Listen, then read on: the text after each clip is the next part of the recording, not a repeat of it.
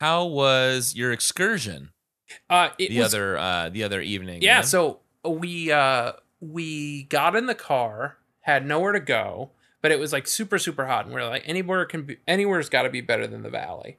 So we just headed up the coast. We took Topanga Canyon over into Malibu and went up the coast that way, and it was cool. We drove through Port Winemey, and which is like a very small version, but like a full on port, just like Long Beach or whatever.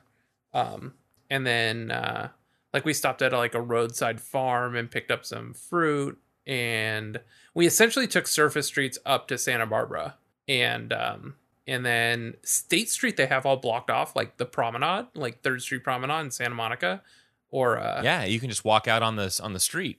Yeah, I don't. How long have they been doing that? It didn't used to be like that. We went out for our anniversary, August. Oh, that's right, middle of August. So it's been since then. I'd say since maybe late July, early August. Yeah, I wonder if they are doing it that. They're probably doing that mostly for the restaurants, because the restaurants are all like out in the street essentially. But it was still pretty much like a ghost town. We did eat at a CPK, and that was our first time eating out since March. Like. Actually at the restaurant, and which we usually wouldn't do, but we're like, well, we're here and need to eat, so yeah, we did that. And then when we headed back, we got in and out on the way home. Oh, and then we did a little hike up in the woods, which was nice. We we tried to do a hike in Malibu or near Point Magoo, and all the national parks are closed because of the fires here in California. So we couldn't do that. And when we got to Santa Barbara, all the hiking trails were closed because of it was like red fire warning, and you can't park. Right. You can't park here if it's red fire warning. So we almost gave up, and I randomly saw that there was a trail in a park nearby. So I went to the park, and it was pretty much a ghost town, and it was great. We even picked up a Bob stroller for our Sequoia trip. It's like a big off-roading type stroller, like a jogger style with big wheels and stuff like that. So we still have that in the car from when I picked it up. And so we got to take that out on the trail. And although, it's so smoky and everything, it made for great lighting. So we took some really cool pictures and stuff. So and then, on the way home, we just we took the freeway home, not the surface street. So did you guys get home late? Yeah, we did get home pretty late. Well, yeah, I was just wondering how long you'd be out, because we enjoy driving out, but when we start in the middle of the day, I mean, for us to come back, it's tough, man, with the kids, dude. They can't stay up when we're on the night drive. There it is. This is Jimmy Eat Pod.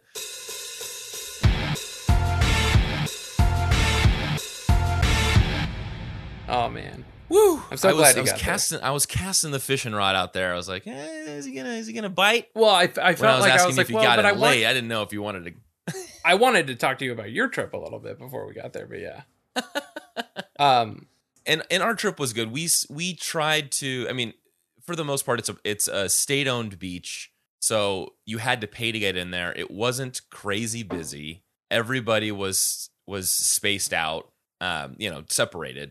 And we even took, even though there was only like six of us, we took extra stuff down and made a huge barrier. So we probably had 40 square feet, around our spot that we only used. We were sitting in the center. It was enjoyable to get out. It was the middle night was warm. It's so weird, man. The air comes in from Topanga Canyon, and it's hot. It doesn't beat the coastal breeze. And then the last night we were there, the coastal breeze won, so it was cool. So yeah, it was a nice trip to get away. That's cool, man. Hiking. How was it during the day? We had to go to the beach. It was too hot inland. Bummer. It was only a 5-minute walk to the beach, which is nice. Yeah, but that just shows you how crazy the temperature difference can be just for a couple hundred yards. Yeah, that was where we saw that guy get that jaywalker get flipped by the bike. Right. Oh man. Because there's too many people trying to cross that road.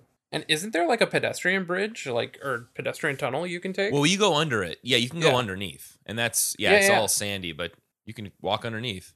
So before we jump into Night Drive, we never went over Kevin Brown's voicemail last week. I think we mentioned it before we hit record, and then we just sort of zoomed through the episode. But I didn't know what you wanted to go back and visit that voicemail. It wasn't too long. Yeah, I've got it right here. Let me just bring up, I don't want the notifications. Here we go, Kevin Brown. So he called us, while this is loading, he called us on August 30th, so just before the month turned. Here we go. Hey, David, Justin, it's Kevin. Just wanted to provide a quick transcript for the Through episode, that interview. First and foremost, it turns out I was using the Zoom H4N recorder, so doesn't have all the fancy features of the H6, and I was using it as an audio interface for that one. The second thing is I actually was at the Wiesbaden show on the 7th, so two shows after the debut, but it was still nice to be able to hear that song live for the first time. Other than that, I think that's it. Thanks, guys. It's been a blast talking to you, and be excellent to each other, and of course, party on, dudes. I feel like that was like a lifetime ago that we spoke about all those shows and stuff. I know, right? Well, it's because we got a padding of like 2 weeks from when we record. Yeah, and then we had so it's kind of like it Patreon refreshes episodes us in there. And... Yeah, but we always appreciate those phone calls. Thank you, Kevin. Yes, thank you, Kevin. It's so funny that the Zoom recorder models. I mean, he must have a pretty good knowledge of it to even to get it wrong. Like when I bought the H6, I didn't even know it existed. I had only ever heard of the H4N. That was the one all the film students had and everything. And I think I got the H6 because that's what came up as available on the eBay or something. Did we shout out our new patron? I don't think so. Yeah. I don't have her name up. I'm pulling it up right now. But you did get her sticker out, and it was mailed, and it's heading out. I hope it wasn't delayed. It was sent out, I think, a week or so ago. So it should be there. So yeah, that's Joanne. Joanne is our new higher devotion patron. So thank you, Joanne, and welcome to the show. Hopefully she's enjoying. I feel like there's an embarrassment of riches of content over on Patreon this month, and even a free one that went out. I was gonna say there was so much we had to give it away. We were just giving it away for free. Yeah. Well, I felt like I know that our Patreon episodes do kind of go off topic, but that was just insanely off topic and not even about Jimmy Eat World. So I was just like, let's give that one away. Yeah. So, but yeah. And she lives way, way out there in a whole part of Canada that I didn't even know existed. So, we have that marks what, 2 international patrons? Yes, sir. That's awesome. We are going beyond the borders. I love it. Yeah. And then let's see. Oh, I wanted to shout out Stephen Brand, who we brought up on the show before, and that's Futures Past over on the Discord, and. And we came across this Futures Past demos website. Remember? Yeah. Wasn't that Stephen Brand's Futures Past? Yeah, and we didn't figure it out until we looked at his Last FM icon. So when we put that's right. When we put the discography page together, we were talking about wanting to scan in all of the artwork, and he reached out and was like, "Oh, I have a bunch of the singles and stuff," and it is a lot quicker turnaround if somebody's willing to put in the work. So I was going through our artwork Google Drive, and I was like, oh, right, Stephen Brand submitted a bunch for us and scanned them right into the drive for us. So that is highly appreciated. Yeah, thanks. And more and more of that artwork will go up on the discography page, which we added a button for in our navigation menu. I wonder if it's worth putting that button on our little listen landing page or not. Absolutely. I completely forgot about that. Yeah. I haven't looked at that page in a long time. I know. It's the one whenever I say link in bio, it's just that link. Cause I feel like, I guess 484J pod, have you used that landing link that is usually the one I share out for our episodes? Cause it links you to the main players and, our socials and stuff like that. Hopefully people are using it. I guess we could check the traffic on that particular link and make sure people are using it. But I think we did a good job, or you did a good job designing that and putting it together. So anyway, I think that's it. The pass-through frequencies is down to 1 week at a time. He just did JMJ this week, which was a great listen. Hearing them chat. You thought JMJ sounded like he eats cigarettes for breakfast. So looking at his picture, all of this time, looking at his photo on Wikipedia, seeing the image, the max res default from the YouTube, he just does not look the way that he sounds. Right. He sounds like he came out of the womb with a little cigarette in his mouth. It's not that bad, but it's way more gristly than I was expecting. Yeah. I'm glad you got it. It's funny because I listened at 2x speed. Uh-huh. I don't think I noticed. Yeah. I guess you're at that point when you're at 2x speed, you're listening more to your mind is trying to figure out what they're saying rather than how it sounds and like right. the sonic, bit of things. So yeah, I was definitely concentrating on that for the first couple of minutes. Yeah. So Night Drive, track 10 of 11. And I didn't have a ton in terms of covers. Like I kind of dragged my feet doing research on this one. And then when I did do research, I was like, oh, there's not a ton out there. Even like YouTube, I was just sort of quote unquote finishing up my, my YouTube search, and not much came up for it. But here we are in the middle of our, night season. Uh-huh. Where we talk about night songs. I did want to talk a little bit. I actually never pared down my thing, but I can do it live on the show. Of like Night Drive is such a vibe for me in terms of like specifically songs you listen to at night when you're driving. I have a playlist that I go to, and it was so much more deep than I ever remembered it being. Yeah. And I think that's why I didn't end up paring it down as quickly as I wanted to. I'll do it live on the show here when we get to it and pare it down and put that link together. But I love the feeling of the songs you listen to on a quiet road, driving through the desert or up the coast or through a mountain pass or things like that.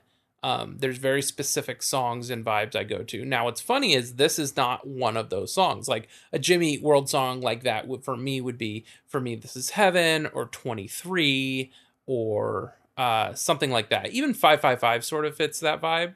And I think Night Drive does fulfill that, but it's never a song I probably would have thought of to fit or put onto that playlist. How about you? So my very first note, listening to this song, I had to put down that I get a visual of the San Fernando Valley when I listen to this song. You're talking about windy roads. When you go through the old Santa Susana Pass, what it does is it spits you out at the top of this hill that overlooks. You're looking from the western side of the valley out through the eastern side, so you're kind of looking toward Burbank in that area. This is how I described the valley to my sister, when she would get lost there. It's like, it's just a grid of streets. So it doesn't matter which road you're looking down. You're going to look straight down this road. And this specific song reminds me of when I would park my truck on the side of this. It was a very small road that led up to Rocketdyne. And I knew at that time, at this moment, and I think I was listening to this in January of 2005. It was really dark in the evenings, early. But I would go out late in the coldness and just drive around. But I knew at that moment, I thought this little dirt patch on the side is not going to last very much longer. A lot of people are going to start coming up here. The neighbors that are on the opposite side are going to start complaining. And sure enough, all of that was set into motion. And by the end of, like 2008, 2009, that was all marked off. There was new development starting over there. So I'm glad I got my time in with this song. I was talking with Angela on the Discord about, I think I mentioned it just a couple of days ago, how the songs in the albums in the middle of their catalog, I have more of a feeling that they evoke. But these early records, Futures and Bleed American, there's almost like every one of those songs has a memory attached to it. And this one just gets the late night drive when I decided, you know what, yeah. I don't want to, I can't go to sleep. I'm just going to drive over the hill and go through the valley or go through Topanga Canyon.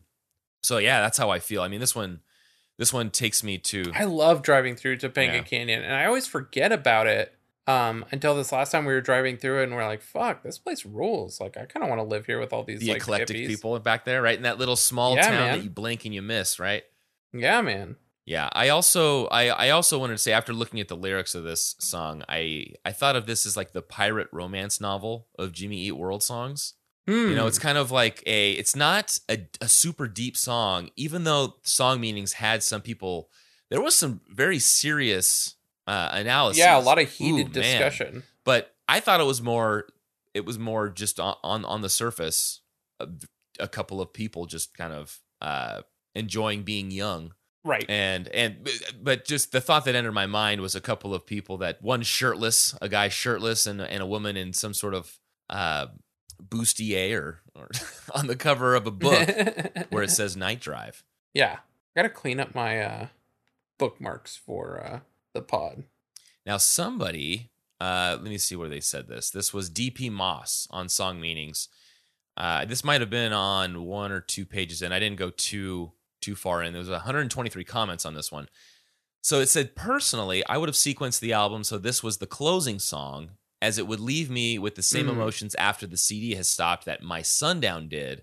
I absolutely love the beautiful sonic touches on the chorus. Kiss me with your cherry lipstick. Never wash you off my face. Hit me. I can take your cheap shots. Leave you with a lovely name. It makes the hairs on my neck stand up. But then how could we live without 23, right? Yeah, I know. That I was like, where do you fit 23 in that then? Yeah. So I read it and I get where they're coming from, but I would never have put this one. Maybe I would move this one a little bit more toward the middle. Yeah. But I couldn't have swapped, taken 23 out for this track. So sorry, DP Moss, I can't agree with you there. So I guess let's dive into the lyrics, which I have annotated from both Genius, well, I guess Genius, Song Meanings, and my own thoughts. And we go from there. Praying Mantis 84 is who I stuck to the most on the Song Meanings tip. Okay, and I didn't look at any of the annotations on the side of Genius, just because I don't like to be swayed too much when I'm trying to look into the lyrics. Yeah. So if you want to provide those, that's awesome. Yeah. All right, so here we go. So start here at the top. Jim wastes no time getting down to business by setting the mood with these two lines. Not at all. Lay back, baby, and we'll do this right. There's blankets and back we can use. So already I'm getting the vibe like this seems to me like, I mean, it doesn't really matter where you are. It seems like wintertime where they're in a position where they may need blankets if they're going to hang out in a car in the evening. Yeah. Right. And you know what? Like I definitely think of like an Arizona night too, right? And the whole beginning part with the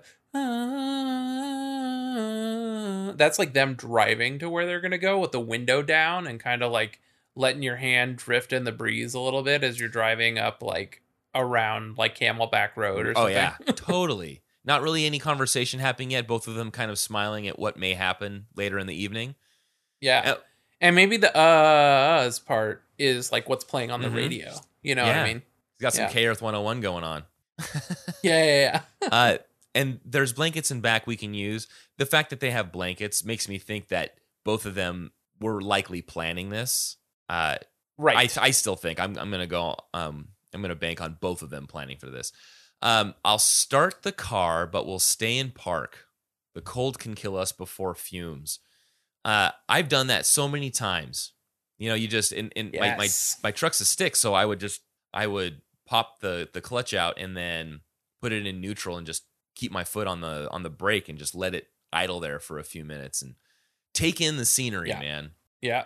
But also maybe they're running the heater or the air conditioning. Yeah, that's true. Yeah. Because in the second line, when he says the cold can kill us before fumes, that sounds like they've got to do it for a reason. Right. Yes. Now, That line, though, is like, there's so many things that people think this song is about and are so dead set on it. And one of them is suicide. Like, people think that this is a song about two lovers, like, going to commit suicide together. It's kind of a trip. Where did I see that? That was on the Reddit. Oh, really? On the subreddit. Yeah. Let's see. I'm going to pull up the username. Let's call him out. Yeah. BJ Red 78 6 months ago. So somebody said that they got a vibe. Like I said, there's so many meanings that people have got from this. Some people think it's about a hookup. Some people think it's about cheating. Some people think it's about a rape. Some people think it's about suicide, and some people think it's about abuse, like an abusive relationship. Yeah, forceful. So this suicide comment was in reaction to somebody thinking the song was about a rape. It's like, I don't get the rape vibes. I felt that song was about two people getting drunk and committing suicide by carbon monoxide poisoning. And I'm like, whoa, like also it's a testament to songwriting. People are painting a picture with what they're given. And different people are painting different pictures. So it's kind of a trip. But anyway, that line in particular seems to be what hooked sparks some people on that. This is a song about polarized viewpoints. But I never thought anything when I first listened to it, and I was actively listening to the lyrics before. The cold can kill us before fumes. I just thought of running the car because my mom would say, when I had the car in the garage, if I let it idle, because I was, even though I had fuel injection, I was so used to letting my old car warm up, and so by doing that, you're sitting there for a couple of minutes with it just idling. I see. So I always knew, I thought in my mind that they were referring to, look, we don't need to go outside. If we were to stay inside with the car running, the fumes aren't going to kill us. The cold will kill us first. Yes. Either that, or maybe he wants to just get to, they're going to get to business real quick, and we don't have to worry about being here for too long, right?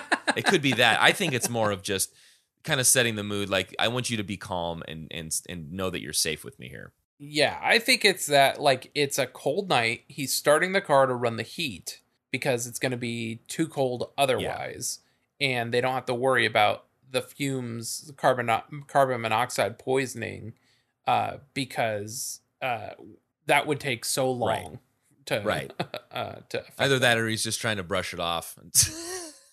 Yeah. But yeah, I totally did this. Like, I had a Ford Aerostar, that my parents handed down to me. And I definitely, there was a long period where I used it as like a camper, essentially. It was like the tour van too, like for my band. So we would take all the seats in the back out, and it would essentially be a two-seater with a big open space in the back. And when we weren't having band practice or playing shows, I would just load it up with like blankets and stuff. And I would either, because Susie and I had started dating around that time, so we just go and basically go like camp out at the beach or anywhere. And you're young, you go and you have the ability to do that anyway. I mean, just to kind of pull up stakes and go. Yeah, I mean, it's like, it was an easy way to have some privacy. Yeah. And then we get to what I think is the mixtape here. And that's, now's the right time for a good song. Got something to say what I can't. And it sounds like the gentleman may be the driver, and he's got something to say what I can't. So maybe he was the one that procured this mixtape, and he's got a good song for them to get their groove on, if you know what I'm saying. Yeah. Or he's nervous about, maybe it's a new relationship, and he wants to say certain things, and he's too nervous to say those things, so he's handpicked certain songs to sort of say it for him. And like I said, we're watching this TV show, and I usually will watch especially with the kids in the house, and the way we live in a townhouse, so I just never like the TV on too loud, because the last thing I want to do is have a baby wake up. Right. So I usually am watching with the subtitles on. And sometimes I don't even hear the song in the background, let alone the lyrics, but they'll subtitle the lyrics, and I'll see that the lyrics to the song that's playing is very much well placed for what's happening in the show. And I'll be like, oh, that's a good music poll. Like, whatever song that is, they really picked a good one for this scene in particular.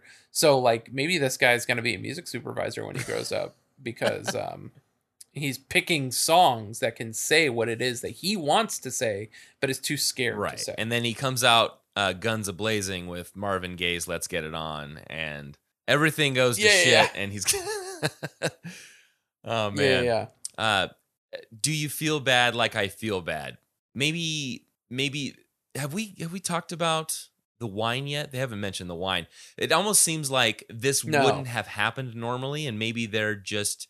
Either they're both giddy young kids that are willing to give into this, or at this point they feel like they have to have a drink or two to kind of loosen up. But he feels kind of bad about it. But then the next line he goes, "Pour us a road, we'll both drink and drive." So he just kind of gives in and says, "You know what? Let's have that drink that we said we'd have. We know where we're gonna get off of this drink and." Pour us a road. You know, we're going to not the literal road. That's a phrase I couldn't find. Did you see anything about pour us a road? That's not like a normal turn of phrase. No, but doesn't it really like evoke thought about a winding road of conversation? It's totally and cool. We're going to drive would be the conversation. They're driving the conversation, but they're going to drink and drive. And it works on both levels. I love that. In just one line. Yeah, totally. But yeah, I've never really... I heard that one before that I can recall at least. So that's how we end off verse 1 is that they've just started to they've popped open the wine and they're just starting to pour. And they're drinking and driving. That's dangerous. The car is idling. If they had a cop come by, he could definitely get his license revoked for that little mistake. Yeah. And then we jump into our chorus here. "Kiss me with your cherry lipstick." A lot of people like this chorus. And some people thought that evoked that this person was really young, and I think that was like where the rapey vibes were coming from. Yeah, the cherry lipstick. I don't. I think of cherry lipstick. I just think of innocence and not necessarily young. But just maybe that they're both young, and this might be their first time being with another person, and that's kind of what he's getting at. Is that kiss me with your cherry lipstick and never wash you off my face. You know, those early relationships, and I can still think about this one where I was just head over heels for this girl, and everyone around us, my parents included, could see this is not going to go anywhere, right? But I was just enamored with this person, and you take everything you learn from this person, and at this point, I think she made me a sheet of beeper code, you know, like the very first time 143, but there were all these other ones. So I just remember all those things that she had given me in it, and I was just, if you could picture me, it was kind of me holding it close to my heart going, oh, this is so magical. And I think that's what they're getting at with never wash you off my face is I don't want you and I being here to ever be washed away from me. I want this to last forever. I want to be in this moment even when you're not around. Yeah, so it just seems again that makes me think of young love, naive love, almost. Yeah. Right, and then the second half of the chorus is "Hit me, I can take your cheap shots, leave you with the love we made." Where do you think he's going with that? Hit me, I can take your cheap shots. Maybe he's purposefully being a jerk, not necessarily his character. But he's trying to, take your cheap shots. She's nervous, and as a defense mechanism, is kind of ribbing him, and he can take it because he understands that where their evening may end up, and that they're both consenting, hopefully adults. But that's what I think that line is. "Hit me, I can take your cheap shots." Is either he's purposefully being a dick. Or she is purposefully kind of pushing back. That's what I'm gathering from that line anyway. And then leave you with the love we made. Mm-hmm. Like, is he like abandoning her in some way? Well, maybe they have determined in that moment that they're not going to be a couple. But I don't know if this is after. No, actually, no, we're not to that verse yet. But. Maybe he knows that whatever happens tonight, I'll leave you with the love we made, which is something that two people, you know, you can't do that. Well, you can, but you can't, you know, have that level of love being created on your own. So I'm thinking that we're both going to consent to this, and that's what you're going to be left with is this agreement that we've made and the love that we've made at that, you know, as well. I get like I have a theory about this song. Okay, I get a very Hollywood Hills. I'm gonna scroll down. You know, Bob Seger, Hollywood Hills vibe from this, where it's. Oh, I don't know that song. Okay, I thought you meant the actual place, the Hollywood Hills. Well, no, I mean that's where he wrote it. He ended up I think it was on a drive back from the studio up to where he was staying up in the Hollywood Hills. I want to say that he put the melody together and then sat down and wrote out the lyrics like in one evening. But it's just it's about the same kind of song where they're used. I think he even says, "I'm using you," and she was using me. They just want to get this, but they're not necessarily going to make anything of it afterward. And but the memory remains. So that's what I'm getting after reading that chorus. That's what I'm gathering from this. I'm gonna make a note so I can come back to this at the end. I have a theory. Okay, is the theory what you're gonna come back to at the end? Yeah, because I don't want to say it now and taint our conversation going forward. Okay. Well, then we jump into verse 2. Come alive on the driver's side, so close I taste your breath. So it sounds like she's approaching him. Coming alive, I imagine that activity is now, you know, ensuing on the driver's side. It's weird. The blankets and back they can use, but they're doing it in the driver's seat. Right. So they're not even going to make it to the back seat. Yeah. Yeah, sounds like the fumes will not kill them at this point. Yeah. And so close I taste your breath is not necessarily that they have. This is like the moment before they even start like kissing. This is that like it's he's dragging this out over 4 He's saying she's got halitosis. I'm just kidding. It's I can taste it. Tastes like rubbish. But yeah, she's close. The tension is at an all-time high. And then he says, your lips go dry, but they're sweet inside. Wine must go right to your head. I think the lips being dry is nerves. And oh, that could be it. Yeah, I was like, the only thing it made me think of is like, you know, like when you're a kid and you're just making out all the time and you make out for like too long. It's like. Yeah. And actually, yeah, like, then that goes back to the whole breath thing. It's like you're sitting there for 20, 30 minutes. I don't even remember, you know, but it's almost like, okay, this has gone far too long. Yeah, my lips are asleep at this point. So I didn't know if that was your lips going dry. I think that this is just, again, going back to that young love and the nerves of this moment here. So your lips go dry, but they're sweet inside.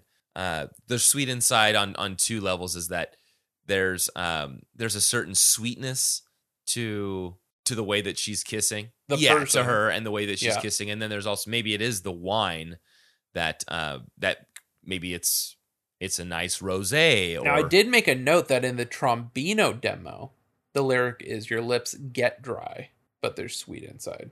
When we listen to that, okay, we'll see if that, but I mean, that does, your lips go dry versus your lips get dry. Get seems more present. Yeah. And go seems more past or I'm not sure like but it's an interesting switch. Yeah, I prefer go. I like that the wine must go right to your head. Praying Mantis 84 on Song Meaning says it would also seem that his lady is a bit of a lightweight alcohol wise. Thanks for the observation. Yes. I didn't have anything for it'd be easy if you get mad. I do want to say something though about the next line. But before I do that, do you have a something that you've divulged from it'd be easy if you get mad? So it depends on your lips go dry, but they're sweet inside. Wine must go right to your head. It'd be easy if you get mad. It'd be easy. What would be easy? Him breaking it off, but because she's so sweet, he doesn't want to. And that makes it difficult. What is it that would be easy? Yeah. What would be made easier by this other person getting mad, other than wanting to break something off? Like, you know, a big reason people stay together is the fear of having to break somebody's heart or hurt somebody's feelings. So if the person were being belligerent, that makes it a hell of a lot easier to break things off than it is when somebody's being nice or sweet. But I don't know how that applies to this. Yeah, and then they're making out in the driver's seat. Like, I don't understand. That, and that was my thought. And that was my thought, was that it would have been their potential relationship, and that by her getting mad, it makes it easy for him to break it off. But then if you, I have an idea. That next line, which is, but, so this is going on that previous line is, but three fingers point back to you. Right. Right. So it sounds like they're pointing fingers or making accusations. So maybe it's just they're waiting for the other person to kind of make a judgment about them, and they're both in the wrong. Yeah. Right. That's essentially what I think they're saying in those two lines, is that it would make the whole situation easier, but you're as guilty as I am in this situation. Maybe she's so cool that she never gets mad, and he finds that frustrating. Like, he maybe is finding the relationship so good it's almost boring. Yeah. And that's what would be easier, if it would be easy. I don't know what would be easier if she got mad, but maybe more interesting if she got mad, because she doesn't. Oh. Maybe she's so cool all the time. And the three fingers point back to you thing, I love that on Genius, somebody annotated it with, this is referring to the saying, when you point one finger, there are three fingers pointing back to you. And then they included a diagram. Jeez. Which is, I can't copy and paste it to you, but it's really I have a confession. So do you ever realize a certain idiom or saying or phrase, you don't realize what it means until way later in life, when you're very much an adult. Yeah, okay? Totally. Yeah. Like, I'm trying to think of one. It's not this one, but like one of them could be few and far between, right? Is like the perfect example of one that I could see maybe people knowing colloquially and not thinking that it literally is a visualization of something that does not occur very often, you know? Right. Few and far between. There's a long time between the few times that this ever happens. Yeah. Good example. This one, I didn't figure out. It was one of my coworkers that had said it to me. She was talking. She was kind of ranting to me about some other coworker, and someone made an accusation to her, and she goes, "Well, she doesn't realize that she's got three fingers pointing back at her." And at that moment, it clicked. You're like, what a weird thing to say. Right. Yeah. Oh, that's when it clicked. Okay. And this was in, I want to say, let's say just roughly 2010, right? This is late. Yeah. So this is way after this album came out. And all I'm picturing in my head at this moment, David, is, and this is gross, is three fingers point back to you. I pictured a person, and maybe it was Jim in this scene, with two fingers pointing at this girl, and then you can imagine what the other finger is that's pointing. And isn't that terrible to think that? Because I hadn't... Somebody put that in the comments on Song Meanings. Did they really? That's so bad. Yeah. And that I thought that. It's just, it's so bad, because I didn't have anywhere else for my mind to go. And I knew it was not right. But my mind, since that time that I put that visualization in my head... that's what goes through my mind when I listen to that. But now I've cleared that out of my head. I know that three fingers points back to you is the hand pointing, and the fact that your three fingers are bent back. So terrible, though, that I thought for 6 years that it was, that's gross. You're allowed. Yeah. This came out when what's his name? I was just thinking of his name. The fucking comedian that made that famous. He was in Employee of the Month with Jessica Simpson. Oh, Dane Cook? Bustin' a B&E. Dane Cook. This was when he was popular, and I think that became popular with him. So, I think somehow that is tied to him for me. Anyway, there. Yeah. Somebody else thought it too. Okay. Well, I'm not alone. Comments. I'm not alone. But you also didn't go log on to the internet and to post about it. That's true. I wouldn't go that far. And then the last few lines of the verse, they all kind of go together. So we could stay here, stay out all night. No one will know us and the moonlight. And that's a beautiful thought. I think we've come across similar lyrics in other Jimmy Eat World songs where they kind of they describe a scene where, look, this is it. There's nothing else that matters. It might have been just watch the fireworks, but it's just us. It's just us in the moonlight. There's no one driving by. There's no one that knows we're here. yeah, we could be here all night. It's we don't have to rush things. Yeah. And then the Trombino demo, he doesn't say us in the moonlight. He says, we'll both drink and drive. Oh, we'll just drink and drive is what he says here. And then he goes on to say something else after that. And we can listen to that when it happens. But yeah. And then we really hits the chorus again. And then this, I have his verse 3, but I'd call that a bridge, right? This would be, I have mislabeled this. It should be the bridge. Yeah. Now, here's something interesting about bridges and verses. So Jim has said, and I'll read it, and I'll read his words in a minute, but I'll paraphrase here, that specifically this song is one chord progression throughout from start to finish.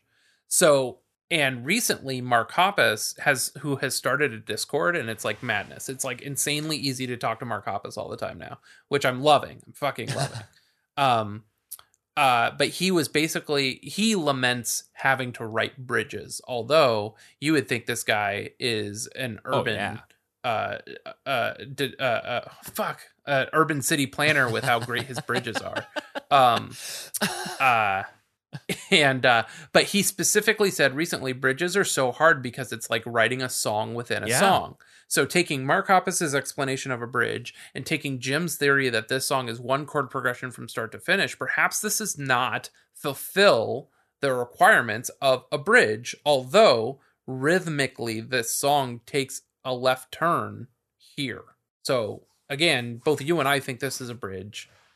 Genius counts it as a verse. I guess I'm asking you, do I dare log into Genius and change it to a bridge? You know what? We got it. Yeah, I would say you do. But let me look at this real quick. So it's got 1, 2, 3, 4. 1, 2, 3, 4. Yeah, I would say it's a bridge more than it is a verse. It says Mark Hoppus is so approachable now on his Discord. I wonder if I should just ask him what he thinks. So in verse 3 of Night Drive from Jimmy Eat World's Futures, would you call that a bridge?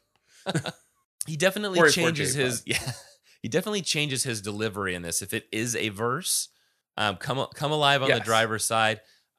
It's kind of it's more words, but it's got more strain in this. I set my watch by a street side clock. Yeah. And by the way, these two lines here are some of my favorite lyrics that Jim has written. And he loves clocks because remember our other what the fuck was the one we were talking about time and.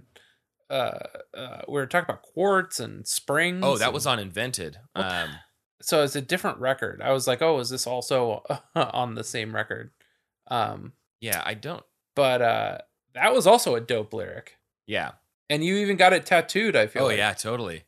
Yep, right on my inside forearm there. How could you forget, Justin? I know. Well, these two lines here, they kind of had a couple of places where I saw. People mentioning the second line lyrics here. So I set my watch by a street side clock, a needle in echo groove. I always thought it said a needle and echo groove, but I'm fairly certain it's a needle in echo groove, which does throw a little bit of a wrench in what I was thinking. On the album liner notes, it's in. Yeah. But what I took from this is I set my watch by a street side clock, a needle in echo groove. The street side clock is the echo. The needle is his watch. And the echo from the clock is matching the needle in his watch. And I'm getting that as they're both moving in unison at this point. Things have come together. Yeah. I made a note that, like, you know how if you set your clocks visually, they're not perfectly in harmony, but there is like a slight echo. Right. Like, so it's like click, click, click, click. Click, click. Yeah. Click, click. They're sort of echoing, and there becomes a groove with that rhythm. So that's what I was... And I don't think... Oh, and it's love is quartz and breath, the second hand. So this is love is quartz and breath, the second hand, the beta of that line. I set my watch by a street side. And I'm glad I didn't say this groove is my favorite. I don't want to speak like in hyperbole all the time, but I think I did mention that lyric, though, was... Well, you're allowed to have a favorite lyric in this song. If not, I may have even said that the quartz, love is quartz and breath is second hand was my favorite. I don't know. But these are two wonderful two-line lyrics that Jim has written. But I also found this was at the very bottom of a post from 10 months ago by Swing Set Clouds, titled Night Drive into the subreddit. And the top comment was from I Was Spinning Free, but the very, and they're talking about the song lyrics, but the random side note is a groove echo is a faint repeat of a song that's basically a defect on vinyl records. So I thought a needle in echo groove was a reference to that, maybe about repeating patterns. You're hearing that faint track before you're hearing the track for real on the next loop of that record. All right. Pretty cool. I went down and I checked out, well, what is this groove? And there was I want to go there. I found on stevehoffman.tv, an old forum, but somebody had said, as posted, groove echo in vinyl is primarily due to the flow of lacquer on the master disc during the cutting process. But you can actually hear like a ghost, kind of like a ghost tone, right, of the track. So that's another thing that came up, was that maybe they're kind of repeating these phrases over and over, and again the nerves are coming into play. But I still think it's that they're now in unison at this point. Yeah. Either way, it's a cool line. Yeah.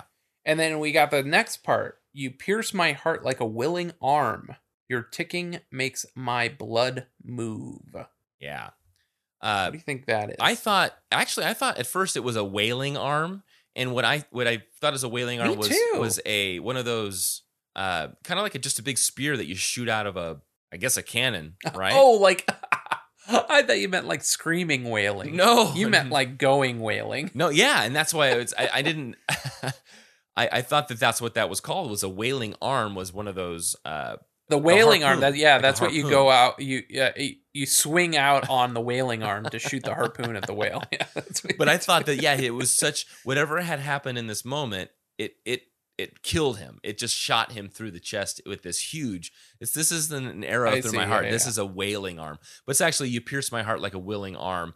I think of that as a willing arm as somebody handing their arm out, and then piercing would lead me to think that it's some kind of drug that they're both looking to, right? They're both looking to take. And then your ticking makes my blood move. The ticking of her clock, that's her street side clock that he's timed himself to, makes his blood move. Kind of like maybe she's his drug. I don't know. And then that's where he's going. I mean, I kind of feel like this is them climaxing. Yeah, I would agree. Like their hearts are in unison. As they're finishing, a needle in echo groove is Jim being cheeky. His needle is piercing her, and she's piercing him. Like a willing arm, I get like a heroin vibe. Like a heroin addict is like ready and willing to get injected, right? And he is. And it means more to him than just a random hookup. This is his heart.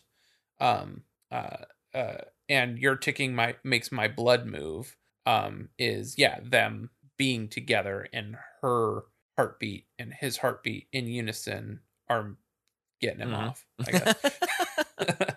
I don't know if I thought of it as being, he's so poetic. Yeah, it is. And you could take it both ways. You can go to that really carnal. So can she. that carnal vision, or you can think of it more of a. But I still think that this moment is them actually coming together, right? Yeah. Everything has the stars have aligned, and that's where they're at right now. And then the second half of the verse is: "There's no way out. This fade out. Be happy to get what you do." Maybe they're too far. So they're done. They've gone too far into this at this point. They've finished or whatever. Either that or. Yeah, maybe he came to the party a little too early, right? Oh, sure, yeah. There's no way out. Be happy. Be happy to get what I got. Jesus Christ. 45 seconds later, that could very well be what they're saying there. But maybe be happy to get what you do. I don't know if he's thinking that she's not satisfied, or if he's just justifying. Now that things have come down, and he's thinking with the clear head now, that I don't know. It could be just this internal thought process now is make him notice with both fists. Maybe he's thinking out. He likes it rough. Well, but I'm thinking he's outside of his body at this moment. It kind of goes back to what I was saying about he's in his own mind. It is interesting that he switches to third person. Like she's in the middle of arguing with him or accusing him of something, and he's stepping outside of his body and going, "Oh, you're trying to make me notice with both fists, huh?" But from outside, he's like the third person omniscient. Right. Now, I did have a question: is make him notice with both fists a cheap shot? Like, is this referring to the hit me with your cheap shot? Could be, yeah. And so he's circling back to that idea, and then because quitting alone will never get you dry. I think that goes back to the whole drug thing of them being kind of sober is what he means by dry. That or is that what you're thinking? No, I was thinking more of quitting alone is not necessarily is just you don't see it as. Quit if quitting is the only thing you're looking to do, that will never get you dry. You think it's quitting without anybody else to quit with you. I think it's quitting their sort of fiery relationship. I don't, even though it sounds like. But I see. You put the emphasis on alone, so I thought you were hung up on the word alone. Because I guess there's two ways to read it. Yeah, well, there's definitely a couple of ways to read it, and I'm just getting it. I'm taking quitting from the whole, like, the going back, you mentioned heroin, but almost like the drug part of it is that this is the drug that they both want. They both finished, and now maybe she's just angry at herself, angry at him, but because quitting alone will never get you dry. I think that if they were to stop this, she's still gonna want it. I mean, it's right. Or like maybe maybe you've been here, maybe you haven't, but just because you break up with somebody doesn't mean you're not going to have sex with them. Right. Yeah. They could be, this could be a beneficial relationship. Right. Or it is, I don't know if I see the abusive part, but more of a self-loathing or an emotional abuse to oneself in that even if we break up, I'll never be able to be around you because this is going to happen again. And then he repeats, never get you dry. Obviously, because it sounds fucking cool when he does it. But he does do it. And so he's driving that point home. And it's interesting that this is when, theoretically, he's either talking about the end of a relationship or he's theorizing the end of a relationship. Like, this is so good, this will never not be. And he's adamant about that while he's climaxing. Like, this whole idea is part of climaxing. This is so good, this will never not be, type of thing. But it's so interesting that he switches to third person in that last line, because he opens it first person. I set my watch by a street-side clock. Who's him all of a sudden? Somebody did mention it in one of the places I saw it. Maybe I'll dig into those when I get there, but somebody mentioned that that he's outside the car looking in at people, which has happened to me. That was a trip. But it's kind of an interesting thought, and it does sort of feed into my theory that I typed out earlier that I want to go back to. Okay. But it's so interesting that he does that. Well, we've actually finished all of the unique lyrics here, so. Effectively, we're done with. Oh yeah, we sure did. So, do you want to go through with your theory? Yeah, let me. I'm just gonna look down here. So yeah, here's some lyrics that do not come up on the. Here it is. The chorus is different here. Give me everything you've got now. I don't feel a single thing. Drag me out into the cold rain. Let it hover over me. What do you think he's saying? Give me everything you've got now. Okay, if we're talking about that, they're doing it in the car. I guess he's just telling her, I don't feel a single thing. So, again, this could feed into my theory that I will get into momentarily. But why wouldn't he feel a single thing? I thought they were setting their watches together. Right. I think that they are... What's your take on that? I can't believe I missed those lines, that those were in there. I didn't annotate them, but... give me everything you've got now. I only noticed because I'm also reading along the liner notes, and they're written out slightly differently. So I was like, "Oh, this is like a cool cold rain thing that that I'll talk about." But I also skimmed over. Makes me think of the two lines: "Give me everything you've got now. I don't feel a single thing. goes back to the whole the both fists thing. Is after everything is done, I think that they have a track record of doing this repeatedly, and then let's say at the end of it, they get angry with each other, or she hates him for whatever reason for making her do this. And I think that's he's again still outside of his body. Give me everything you've got now. I don't feel a single thing. He's kind of gone numb with what this part of that evening is like. And this is good. This is like the end of the evening. So everything seems good. Or up until this moment. Or they're doing in the driver's seat. So I'm assuming she is on top of him and maybe his legs are asleep now. No, I don't feel it. I don't. No. Yeah. And then drag me out into the cold rain. Like, you know, when your legs are all tingly, it kind of feels like cold rain is dripping. That's a stretch, man. But cold rain, so, I feel like a cold shower. Okay. And let the cold water hover over. And that's me. I don't know if that's the reality of the situation or if it's her. This is tight. Raining on him. Go ahead. All right. I didn't see this theory anywhere. The song is called Night Drive. He insinuates drinking and driving a little bit in it, where the song kind of takes. They're staying out all night and all that stuff, but they're not doing a lot of driving. They're doing a lot of parking. This song is a one-way conversation with himself as he drives away from the relationship that he just ended. Ooh. In the car at night as he drives home. And he's remembering these things. And the him in the last line, when he switches it, make him notice with both fists, is him separating himself from that relationship and narrating or telling her. He's arguing with her in the car by himself as he drives away from ending this relationship. And at the end of that bridge, he switches perspective because he's no longer encumbered by that relationship. He does not consider himself to be a part of it anymore. And at the end, he's in a cold shower because he is addicted to the sex and the nice things that he remembers, but he's taking a cold shower at the end because he doesn't want to pick up that phone and make that phone call because he knows he'll go back to it. Wow. That's it. Wow. I'm sticking to it. That's my theory. There it. Drop the mic, man. Wow. The night drive is the entire song takes place on a night drive, culminating in him going home and taking a cold shower. And the imagery that he's recalling on this night drive is of them doing it in the car. And the background music while he's thinking all of this is the that you mentioned at the beginning. Instead of them driving out to this place, maybe that's what's just droning. It's on. A Tyler Durden situation. Oh, yeah. Wow. I don't know, man. Yeah, take it how you want, but I think yours is just as valid. I felt like it was tracking a little bit. Man. Yeah, I felt like it was tracking a little bit. So our boy Gil Norton ended up doing this, but there is a Trombino demo, but there's also a demo.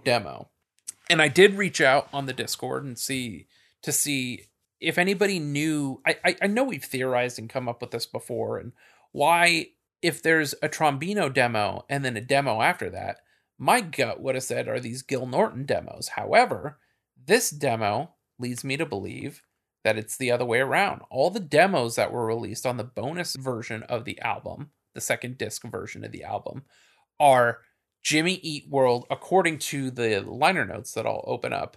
The notes that came with the record state at the beginning that these were recorded by the band at their rehearsal space. So the process is always elusive. Putting these songs together sometimes seemed impossible and sometimes effortless. Some of these songs have been bouncing around in our studio for the past few years, and some were put together days before we began to record. Hopefully listening to these songs will be a window in our creative experience over the past few months. So Futures Past had told me, and I thought it was going to come in here. Oh yeah, here it goes. All songs recorded by Jimmy Eat World at their practice space. So that makes me think that the demo, not Trombino demo, the demo is prior to them working with Trombino at all, because the demo version of this song is so different from the Trombino demo, which is far closer to what ended up on the record. So I just sent you the demo, and you can listen that the lyrics are very, very different, and I wrote them down as best I could as I listened. Okay. Let's take a listen. Let me cue this up. Here we go. And I really dig this version.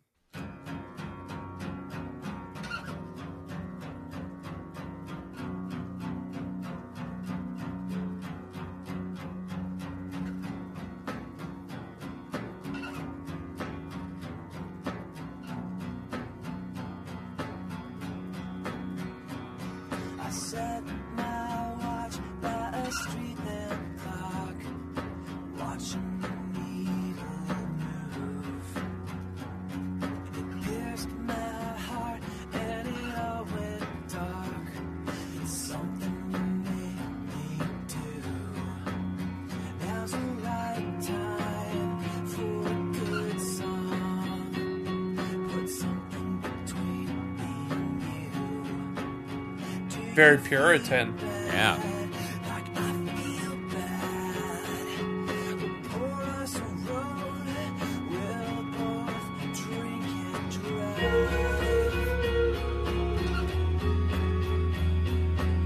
So this is where the oohs come in, not at the intro.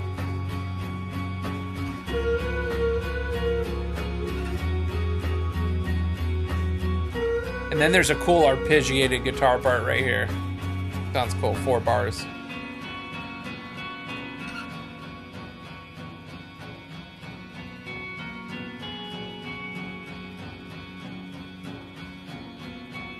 That's beautiful. It's so cool. They kind of ditched this whole thing. So second verse same as the first, but with a little more texture. And that fuzz on the bass.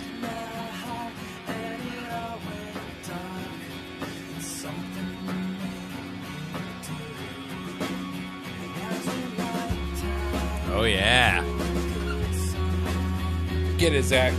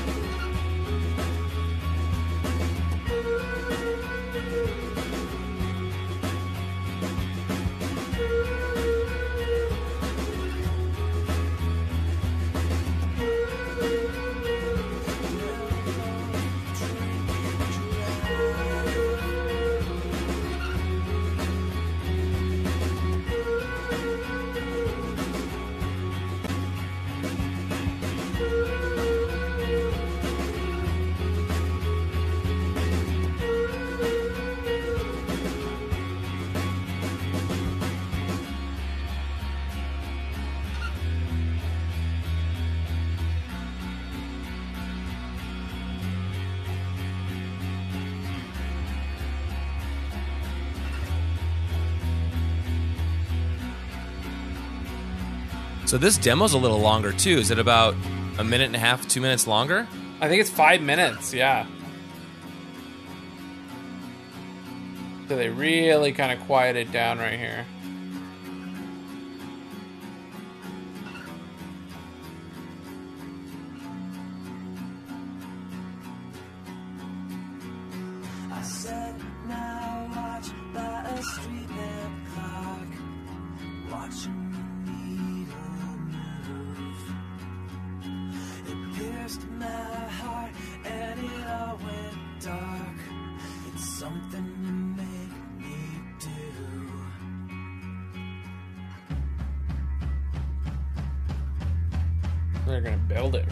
Up here.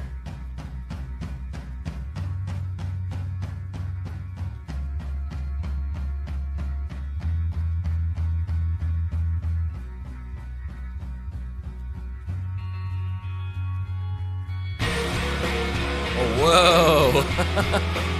Yeah, dude.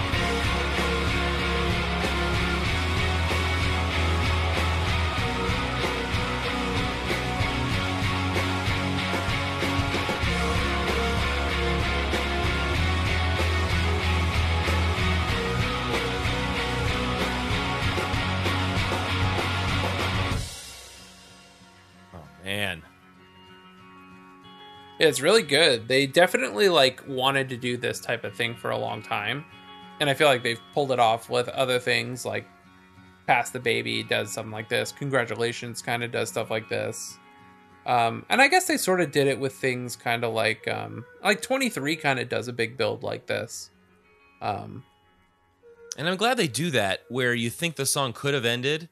You know, I thought it was going to fade out a little bit, and then they come in with the full band and the crunchy guitars. Wow. Yeah. Yeah, it's a good one. So obviously not done lyrics, but it's basically the bridge, sort of a version of the bridge, because it's a street lamp clock watching the needle move. Here's my heart and it all went dark. Something you make me do. Like, they're probably nonsensical lyrics, in terms of like he's just getting the rhythm there. That's like just like one step beyond scatting like syllables into place. But you see the bones of it. Then there's the Trombino demo. So I really like that one because I love that it starts and ends with the rain. It kind of reminds me of this one People Mover song that Addison did before I was in the band. Anyway, it's got a good vibe to it. So let's take a listen to a little bit of the Trombino demo, which is far, far closer to what was released on the record, with a couple lyrical changes, but still no ooh ooh oohs. So the ooh ooh oohs in the intro is probably a Gil Norton note, maybe. Okay, here we go. This is the Trombino demo. It definitely needs the oohs in the beginning because it's kind of...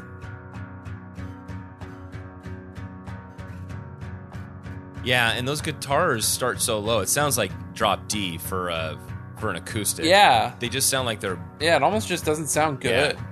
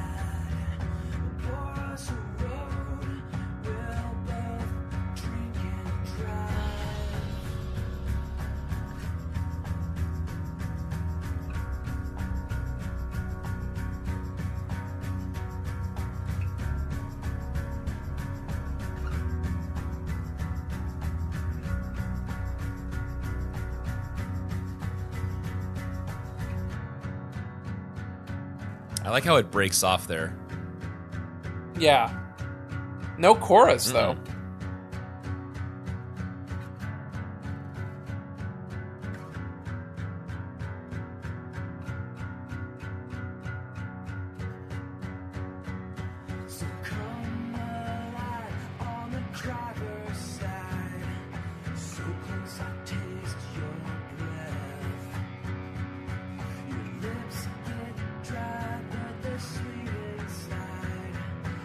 Get dry. Ooh. So tasty.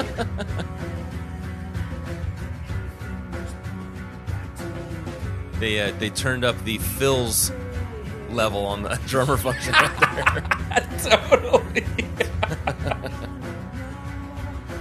Yeah, put the fills all the way in the top right corner. We'll fix it. We'll fix it for the real one.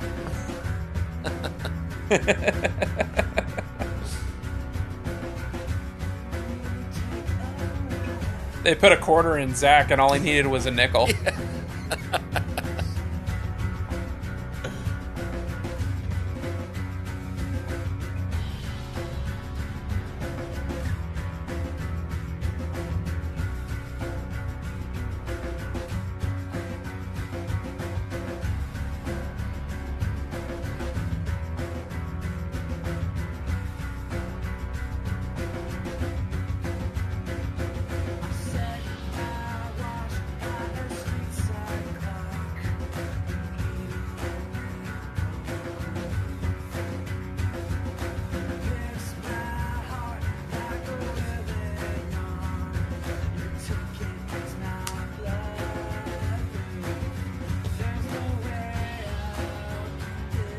I like the claps, too.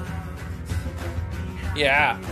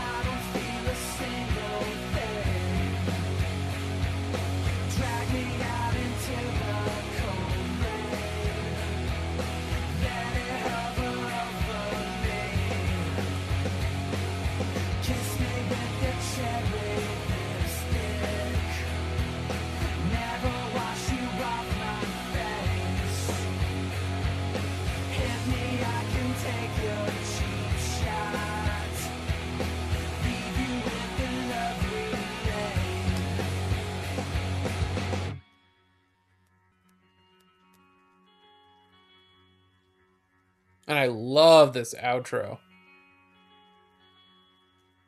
Yeah, they've done this kind of... I feel like this could have got real Trombino-y. Yeah.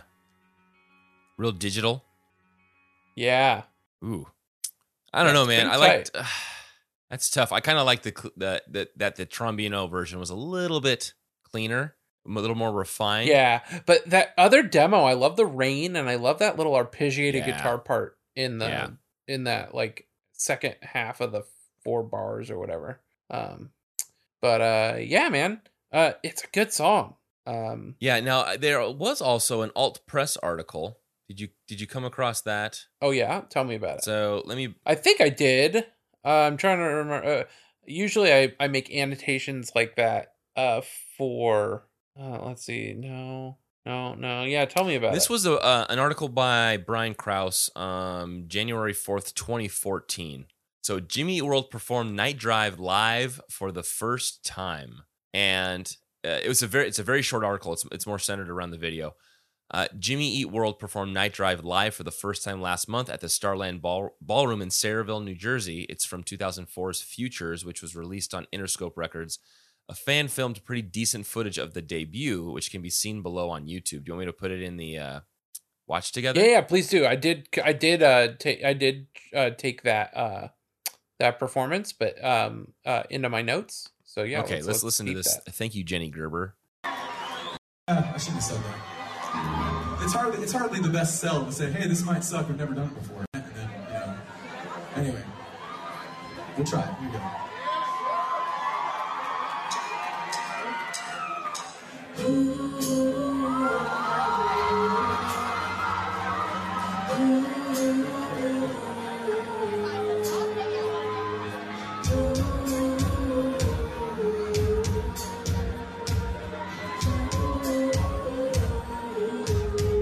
Is that Robin in the back? For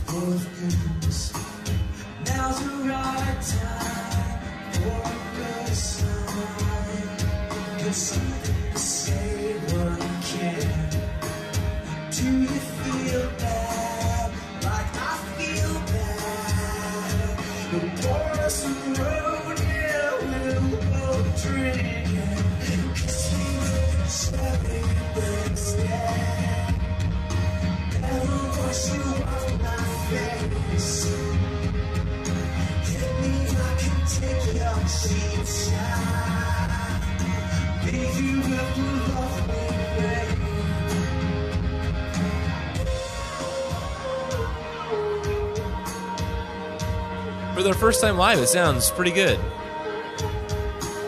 Yeah, man. A little bit of a rough intro.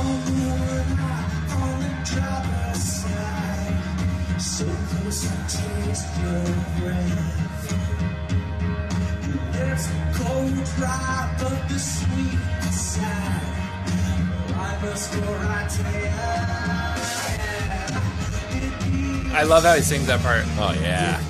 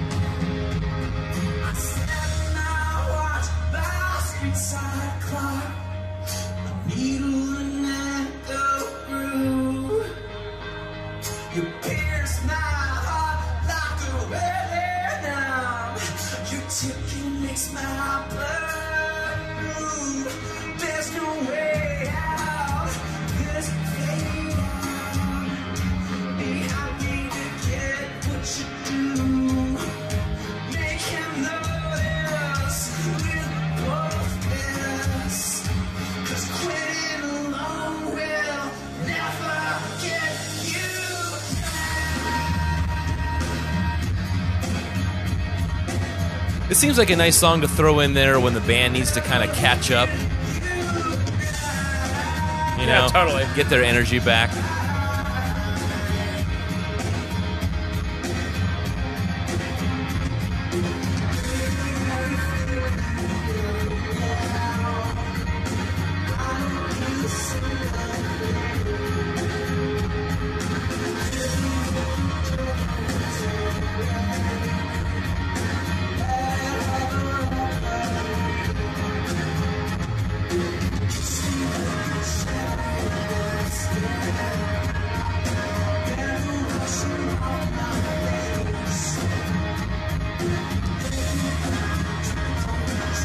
Rick and Robin, man.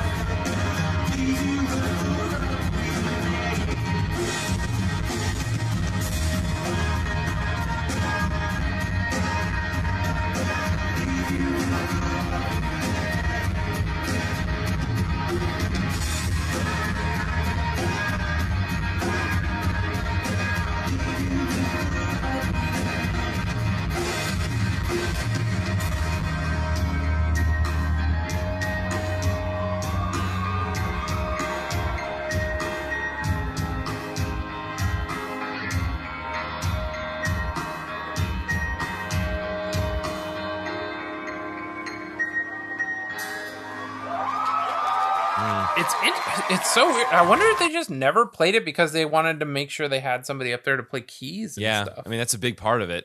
Once you start playing the end, I thought, oh, yeah, that is how it ends, huh? Yeah. So, yeah, there was a lot of production elements brought into that that weren't in either of those demos. Yeah. So it's kind of like all of them are really, or all of the versions of the song are really good. So I have put together my definitive night drive playlist of 10 songs that I would that are of my long. Let me tell you how long my. It's called Chill Vibes Night Drive Fall/Winter. You've got playlist. It's 4 hours and 57 minutes. Of songs, yeah, that I love listening to when I'm driving at night. It's 69 songs. Oh, okay. Of stuff. So I've pared that down to 10 songs called Jimmy Eat Pod Night Drive. Here's the songs. Now let me actually, I was in the middle of putting together the Spotify playlist, which I know is more kind to you, but I'll just ramble them off real quick.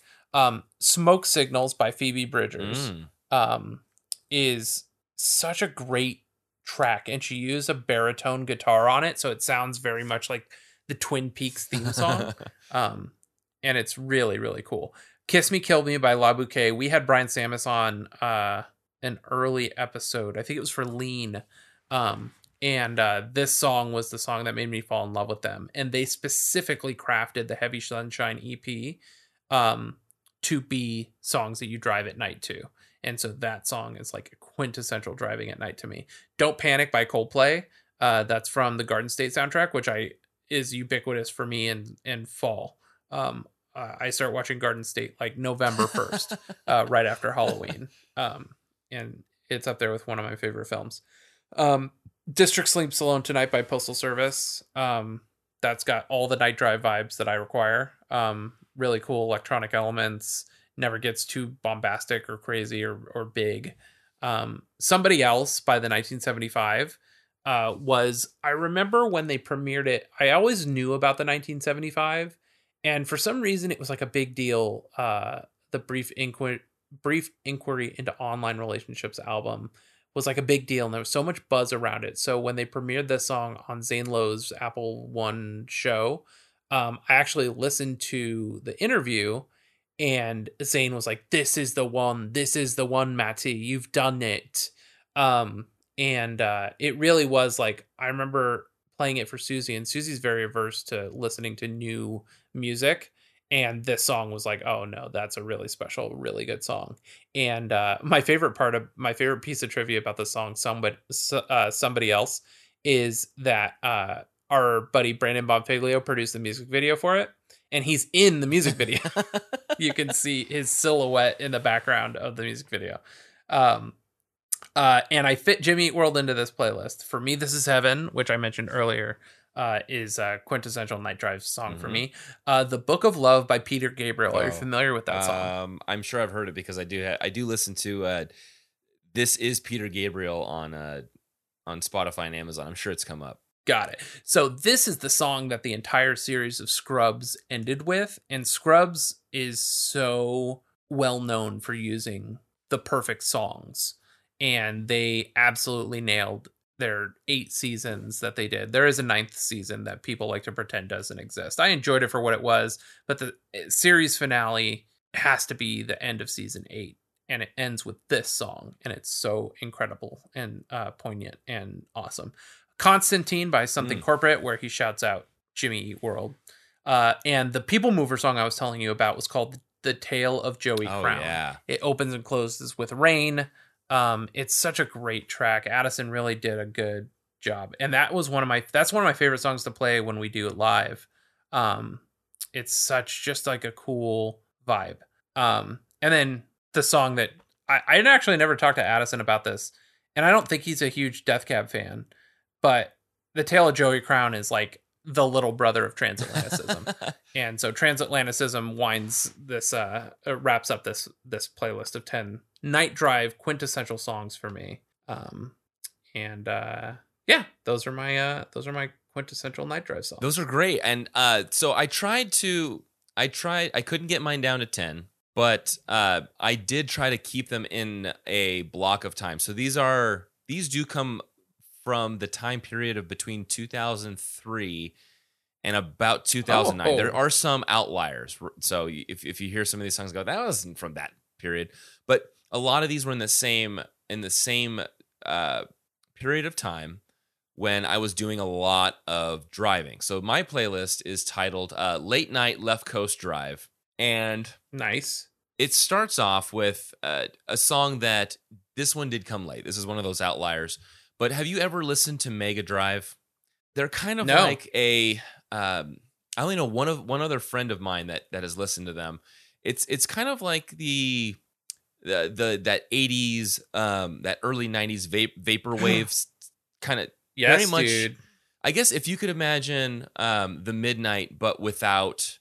I don't know, just more. If you took the Midnight, took out the vocals, and then put in like Blade Runner, it's kind of like that. Well, there's a song called Futurescape from them that opens with Rain Falling. I had to open the album with that one. Okay. Then because Night Drive is so important to me, I put Night Drive by Jimmy Eat World in there. Right. Then Brothers on a Hotel Bed, Death Cab for Cutie. Ugh. Oh, that was so close to making it on my fucking playlist. Well, you had Postal Service in there, so you did have some Ben Gibbard. Oh, man. But I love that one. That one just is such a good driving late night track. And then it gets a little eclectic again. So In the Waiting Line by 07 and Sophie Barker. That one was real popular for a minute there. Oh, yeah. I almost put that in there, but I didn't want to put two Garden State soundtrack songs on my playlist. Yeah. And then I have Samson by Regina Spektor. I don't know. I think is just a beautiful song. This Year's Love by David Gray. Don't know. Went a little pop here with Iris by the Goo Goo Dolls. That's good. I don't know that song. I don't think it's the one that opens. And I remember this. It opens with almost like a mandolin, but it's an open tuned guitar, and I can't remember which key it's open to. But I do recall tuning my guitar. It's like open C, which is a strange one. You have to tighten up a couple of strings. It always freaked me out that my E or B string was going to snap. But I think partially because I learned it on guitar that one holds such a strong place in my heart. Then I have The Way It Was by The Killers, which was a newer track, but there's something about... Is it off the newest record? Because the newest record's good, but I don't know any of the songs. This one was off of Battleborn, right? Okay. And I don't know, there's something about Brandon Flowers. He loves talking about Vegas because that's where he and the band are from, I think, Nevada. He sure does. Right? Now, this also has imagery of people driving in cars. He even talks about, we drove through the desert last night. We were on the hood of your father's car. It just, it reminds me of Night Drive so much.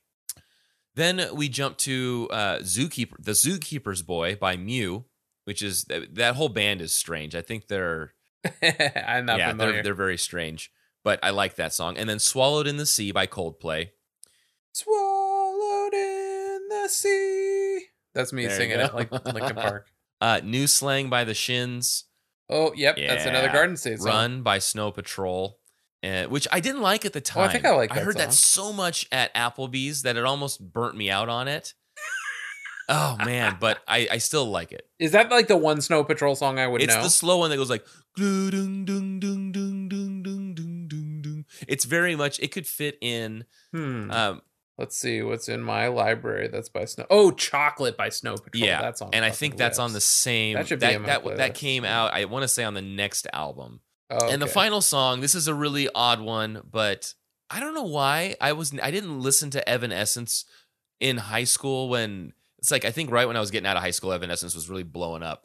But I really loved the song My Immortal, and I put this song at the end because I'm assuming that this is the moment that I got to wake up and kind of like drive back. So I used the My Immortal band version where it comes in and it's got like bakuku, bakuku, bakuku, and then it ends the song with the full band playing. But there's something about Amy Lee's vocals and her personality. I don't know her personally, but she just comes off as a very humble artist that is very, very good at music and singing. So I threw her in there as the last track. Yeah, man. Yeah, so there it is. That's the late night Left Coast Drive. 13 tracks of nighttime driving. I dig it. I think you had some great ones in there. I definitely had ones that I was on the precipice of adding, but did not. So yeah, man, Joey Crown is only on Apple Music and not on Spotify. So I need to put a song. Let me go through my playlist. That's something that's not on your playlist. That is on my playlist, and my Spotify will be slightly different than my Apple Music one. Which one didn't I put on that I would have wanted to? I might go... I'm going to go ahead and put Crystalline by the Midnight. Okay. And I'll tell you why. Because I was looking for Night Drive covers, right? And I was doing my mashup, and I couldn't find anything incredible except... this Time Cop 1983. Oh, yeah. I came across that one, too. They have an album called Night Drive. The opening track features the Midnight. So I was like listening to it. I was like, this is the Midnight. And then sure enough, the opening track is featuring the Midnight. So that I'm going to put the one Midnight song that I wanted to, that I considered onto my Spotify playlist. I also came across a song by Giorgio Moroder. Are you familiar with him? So he's referred to as the father of disco. And this film, have you ever seen American Gigolo? The film with Richard Gere. I think it was. No. I want to say like the mid 1980s. It actually released in 1980. So it's just it's kind of like the opposite of Pretty Woman. Even I think he's in that too. But he plays a male escort that gets kind of put into a tough situation. But Giorgio Moroder, Daft Punk owe a lot of their writing style and skills and their influence to him. They even wrote a song called Giorgio by Moroder on their last album. But check this out. This is called Night Drive by Giorgio Moroder from the American Gigolo soundtrack. I want to know if you can figure out what theme music is playing or what melody is playing underneath this, or on top of this, rather. All right, hit me.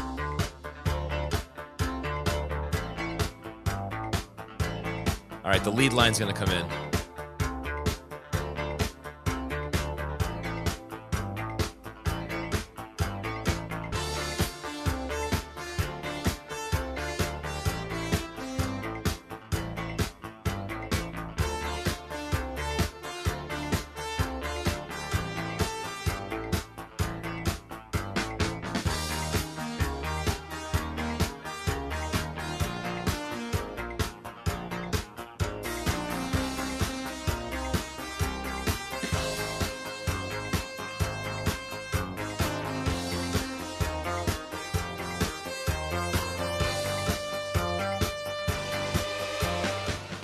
Could you catch it?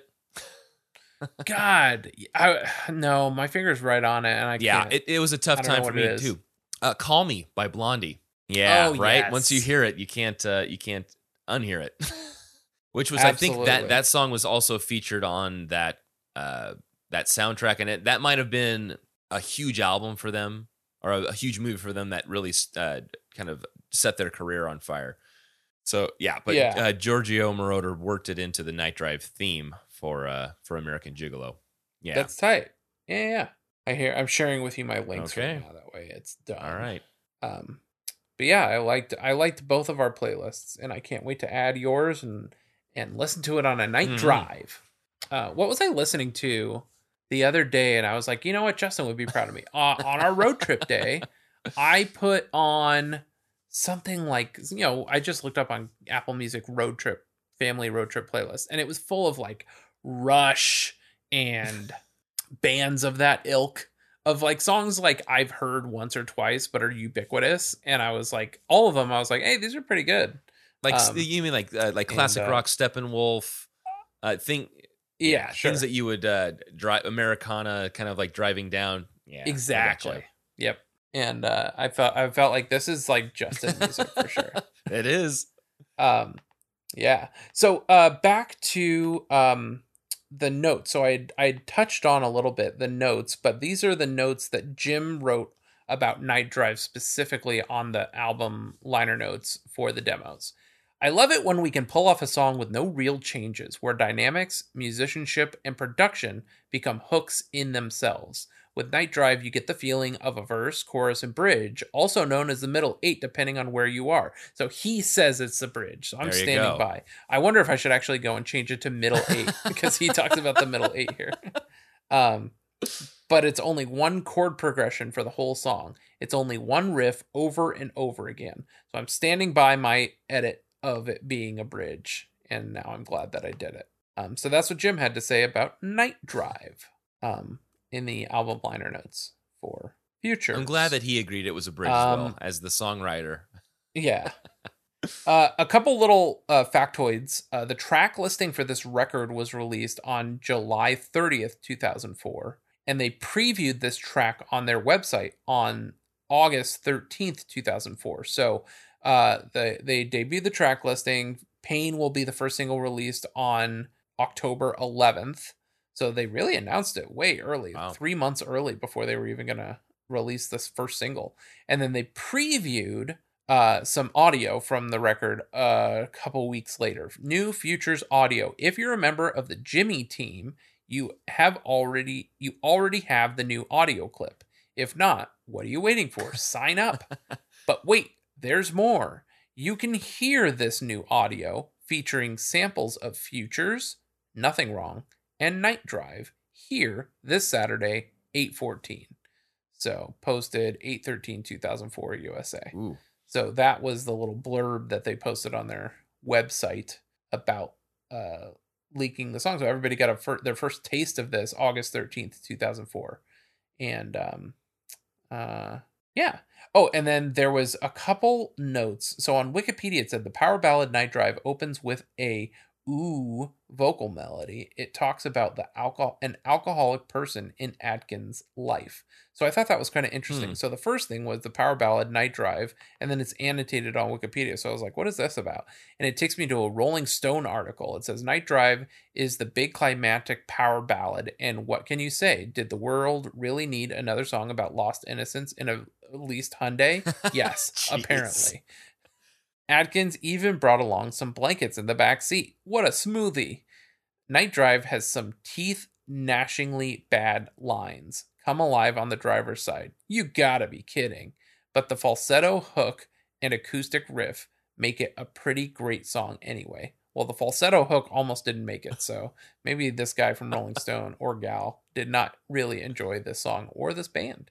But here's what I thought was interesting is it very specifically said it talks about an alcoholic person in Atkins' life. So I was like, well, who knew that, or where's that from? So punknews.org says, as the last refrain of "We've Done Nothing Wrong" rings out of your speakers, a soft ooh melody begins to emanate, signaling the start of Night Drive. Another rather up frontal lyric account that at first glance sounds like a late night rendezvous, at second listen sounds like a late night breakup, and finally upon further inspection is a confrontational song about a significant other in Atkins' life being an alcoholic, as evidenced through lyrics such as "Pour us a road, we'll both drink and drive. Your lips go dry, but there's sweet inside. Wine must go right to your head." And the final belting of "Quitting alone will never get you dry," which he does scream out pretty fucking rad. If nothing else, Futures reveals a far more troubled personal life of Atkins than anyone ever suspected. So this person's making just as many wild claims as I am, saying that this is somebody having a conversation with themselves in their car. Although they did sort of insinuate that would be the second listen what somebody might think. So I don't know. What do you think? I still think it's more of the not the third listen. I don't think it goes to that level. Yeah, I think it's about my thought was it's just two young teens, one with wandering thoughts, and they just get down in a car. Maybe there's a little bit of an argument, or this is a repetition, but that's where my mind goes when I look back at the lyrics. Yeah. And then there's just all these random thoughts that people have about what the song is about. So Swing Set Clouds on Reddit says this is their rape theory, I guess. The narrative is unsettling, giving me the impression that it's about rape in a car. The cherry lipstick connotates a young woman, and what's especially disturbing is it's told from the perspective of the rapist. I realize it's an interesting artistic choice and appreciate that, but off-putting. And then there's these off-key background vocalizations. In the demo, they were kind of beautiful and melodic, but they purposefully deviated from that in the final version, and it adds to the unease. The clock imagery I always found mysterious, and Jim's intense performance of those words is foreboding. So it's interesting that was what that person took from it, because then somebody else was like, I guess I can see what you're saying, but it's always made me think that it was about two teenagers getting drunk and going off to have sex in their car. So like a hookup or cheating. Like, let's see what this person, how did this person get to cheating? So it's in the same thread. This is user Celica18 says, I always felt it was about cheating. The girl using the narrator to cheat, mainly from the last verse. Either way, one of my favorite songs of theirs because it's kind of a left fielder. And then let's see. So that was the cheating theory. And then the suicide theory, which I read earlier. And finally, the abuse theory. And that's from Facebook. Ooh. So somebody had asked Mavin Avila, who we've brought up before, says, what does the song Night Drive mean to you all? It was the first song I really fell in love with when I was first starting to dive into their discography, and I've always thought it was incredibly underrated, but I've never been able to clearly interpret it based on the lyrical content. To me, it starts off as a drunken hookup in a car, but once the song shifts and ultimately turns itself upside down in the ending, I sort of get lost in the meaning. And is this the one? For me, Night Drive means that I'm 6 minutes away from 23, says Renee. Renee says that. I imagine Jim making love in a car. I'm pretty bad at interpretations. But to me, it's a one-night stand or cheating. And which, what am I talking about right now? Yeah, abuse. Where's the person talking about abuse? Viewpoint of somebody who's in a relationship that's fiery and volatile. Song also goes back and forth between reminiscing about the more passionate moments and longing for more of those, and simultaneously coming to terms with the fact that, on the flip side of the same coin, there was somebody who's prone to cheap shots and angry outbursts. This is Kara Walgren. That's not really abuse. It's weird. I thought I'd linked directly to the comment, but I don't see it. So anyway, lots of people guessing on interpretations for the song. You played the first time playing it. This ended up in the worst of the worst Survivor because this got voted out first. That's a bummer. On the, I think it was Walking on a Wire Survivor. Yeah. It was voted out round. Oh, no. It was on the other one. But Walking on a Wire Survivor, which was earlier, it was 9th place with 7 votes. Our boy Jake T. O'Donnell, he does not like the song. We've actually talked about it before. So specifically, he mentioned it in the Disintegration episode, and we read it, and I'll just read it again just because he mentions it. Here's a fun thought experiment that will drive you completely insane if you're like me. If you replace the 3 worst songs on Futures, Drugs Are Me, Night Drive, and Nothing Wrong or Pain, take your pick, with Disintegration, Over and Closer, would that make Futures Jimmy Eat World's best album? Don't answer that. So he listed it. That's the only time he mentions Night Drive is when he talks about it being one of the 3 worst songs on Futures. So this is outside of Jake T. O'Donnell's top 100. I just don't really hear how this would be ever considered like one of their worst tracks. I guess I'd have to listen to Futures as a whole, but I guess it's just like kind of a middle of the road, like song. Yeah. And I can, and what did I write? You here? Got, go ahead. I you know, my thought when you hear it is that Futures is such, I don't know if I could describe it, it's got a lot of energy in it. So by the end, you already know. I mean, 23 is a pretty good, pretty big track on this. It's just kind of like that other person you mentioned. I'm 6 minutes away from 23. It's almost like if there's one track I had to pick, and I think that's why people pick that one, because it's at the tail end of the album. There's a lot of energy that they've already expelled. And I don't know, maybe it just feels they're making it feel like it's an outlier when I like it. So yeah, that just seems like they've already made their. What did I write? I said, I wrote, it's whatever, I guess. But Futures also isn't my favorite Jimmy Eat World record. So I don't have that much of an opinion. So, I mean, maybe that says as much as it needs to say about the song. Who knows? Yeah. I forget, does Bandcamp play in Watch Together? I don't think so, no, it doesn't. So I'm going to send you just a little bit so we can listen to a little bit of that Time Cop album. Time it's Cop good. 1983. And look at the imagery that they have. Because I love the Midnight so much. Yeah, it's so good. And this definitely fits my Night Drive vibe of songs. So it's the first track on that record, Night Drive, featuring the Midnight. I forget what it's called. Starts with an S, I feel like. The name of the album? Static. The name of the album is Night Drive. Yeah. Static. Yeah. All right, you ready? Yes.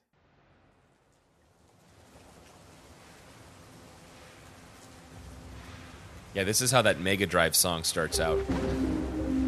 Oh, hell yeah.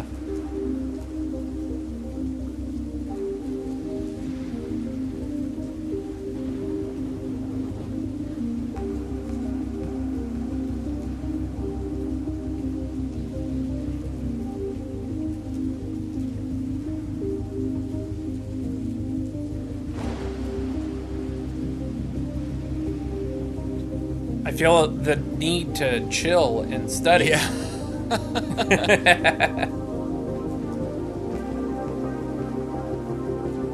Oh, it's so good. Listen to the build.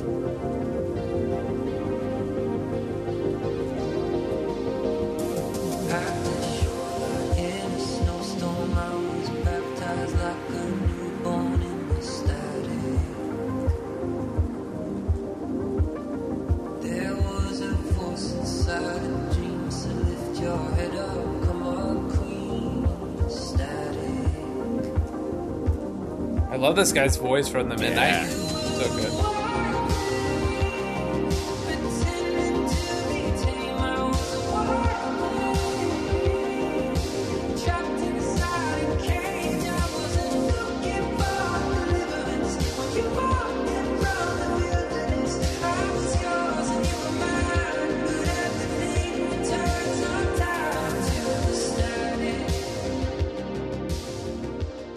So man. Good. So you said it sounded like, fuck, might as well play your song. Was it also called Night Drive? No. Mine is called, let me go back to it. Mine is actually called Futurescape. But this is what this one sounds like. Okay. This is Mega Drive. Yeah.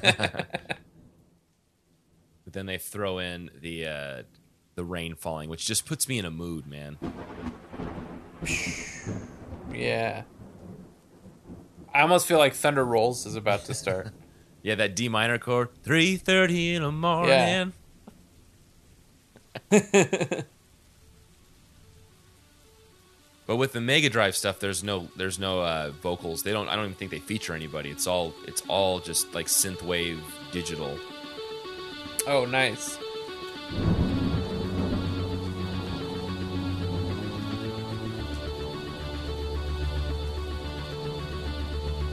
Like, I could get my emulator out and play some NES with this song, yeah, in the background.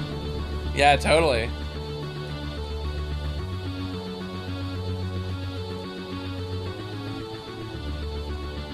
Lay back, baby, and we'll do this right. There's blankets in back we can use. Start the car, but we'll stay in park. The cold could kill us before fumes. It works, man. Yeah, man. But that's it. I'll wait until the drums come in, then I'll cut it after that. But this is like the intro track to the whole album. The album goes really well together. Oh, hell yeah. This is great night driving music, man.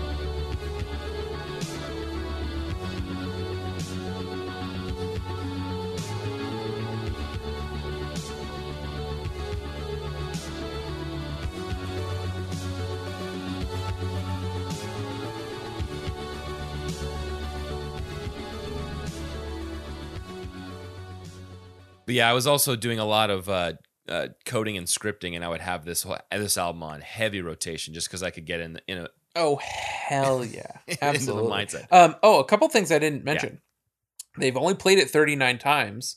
Now, what's interesting? So that video with Robin says this is the first time they're playing it. Yet I have it listed as September 12, 2005, at the Conseco Fieldhouse in Indianapolis. And then the most recent time they played it was November 22nd, 2014 in Sydney, Australia. So somebody's lying. It could be the All Press, man. Could be Brian Krause. Yeah, man. Well, also, doesn't Jim say it in the video that was the first time they played it? And actually, I even have Zach saying, a cool video of us playing Night Drive for the first time ever. So fun to play, that he tweeted January 3rd, 2014. And it links directly to the Starland Ballroom. There you Starland go. Okay, well, performance. You're right. Someone's lying. Who was at this Indianapolis show? And so what else did I say about this? They played it 37 times in 2014, and then I guess retired it. That's 6 years ago now. And then notable high notes: C#5, and then notable low notes: E�flat B or E�flat 3. And it's got a 3B Camelot. Well, they aren't. It's not Jim's lowest. BPM. I think the lowest we've clocked is what, his D. There's some kind of low D note that he's done in the past. Huh? Yeah, you know what? Let me go to that website where I have all these things. Maybe I can quickly look and see. Jim Atkins on therangeplanet.com or .proboards.com. So let's see the lowest note, the significant high notes. E�flat 5 and B sensible they have listed as his highest note, and then in Sparkle he goes to G♯2 as his lowest notes according to this site. Huh? G♯2, huh? I guess that's and that was in which track? Sparkle. Yeah. which I can't remember off the top of my head right now. Here. That's my go-to, man. It's totally that, yeah. Here, you can be anything. All right. Do you have anything else from the community or anything? No, I don't. Do you want to hit me with your rave, DJ? Do you have one? I do. So I mashed it up with one of my night drive songs, the 1975's Somebody Else, and I listened to about 20 seconds of it, and at first I was a little reluctant to it. And then I was kind of, I think it clicked for me, so let's listen to a little bit more and see what we think. Oh, I sent it to Addison, not you. Yeah. Addison's going to be like, what? And I sent him Night. Oh yeah, my gosh. Luckily I had that one. I sent him every link that I told you I was sending you. I had the other links though, luckily. That's funny. All right. Here is your rave DJ. Tell Addison I said what's up.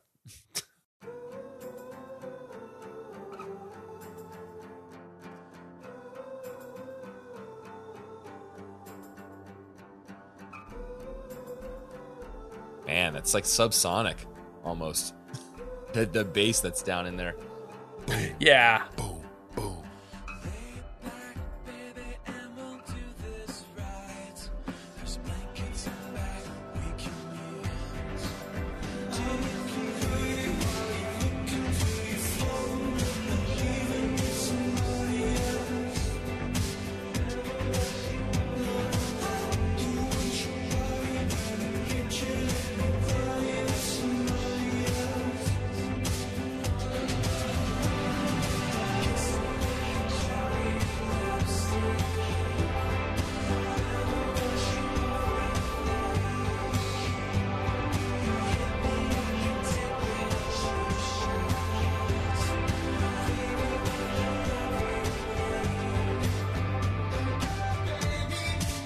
Working pretty well.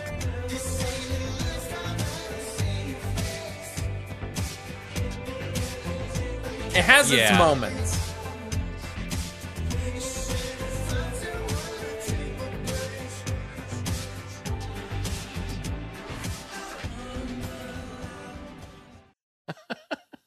It's kind of all over the place, but I dig the vibe. I like both songs so much that I'm kind of like vibing, but it's not aurally. It gives me no aural pleasure. We'll listen to a few seconds of mine. I wanted to go back and I picked some Rolls Royce, so you might know them from Car Wash. But this is called Boy Drive. Boy, I love you so. I'm never ever gonna let you go. Once I get my hands on you. Ooh, boy, I love you so. Never ever do this right.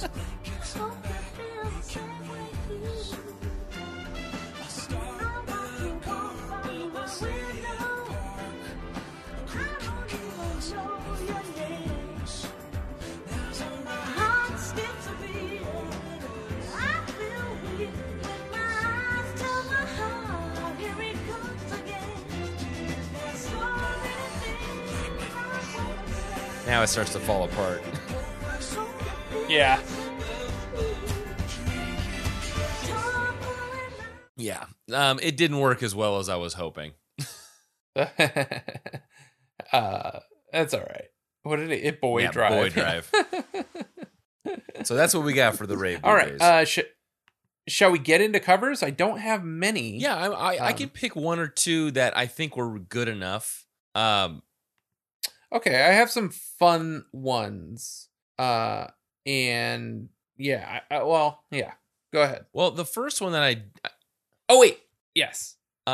I went through Stephen Sing's songs and I had his down as like a heavy reverb, but kind of pitchy. Do you have Stephen Sing songs? Okay, Stephen Sing songs. Is he from where? I have one person not from YouTube. He's on SoundCloud and it's Natroni. I have my note for him was the guitar was out of tune. There was another person that was a little bit better on SoundCloud. Yeah, it's a different progression acoustic cover for Natrone. Okay, well then we'll listen to that one. But first, I'll just pick my top YouTube choices, and one of them is Amanda Smith. Did you get Amanda Smith? I saw a couple women that I wanted to highlight, and I didn't listen to them. Yeah. Let me see if I have. Amanda Smith, I do. Okay. We'll start with that one. I was interested in hearing their covers. Yeah. Hi, I'm Shay. I'm Amanda. And we're playing Night Drive by Jimmy Eat World. You put that in the right spot. I already love it. This I love how they... And that was my dog. I love how they prep mentally for this once they actually sit down and are about to begin. This looks like a fun Saturday night. Yeah, man. The deep breath. Yeah. It's a little cultish, though. Like, remember that scene from Once Upon a Time in Hollywood where they're, like, skipping down the street? It still sounds good, though, huh? Yeah.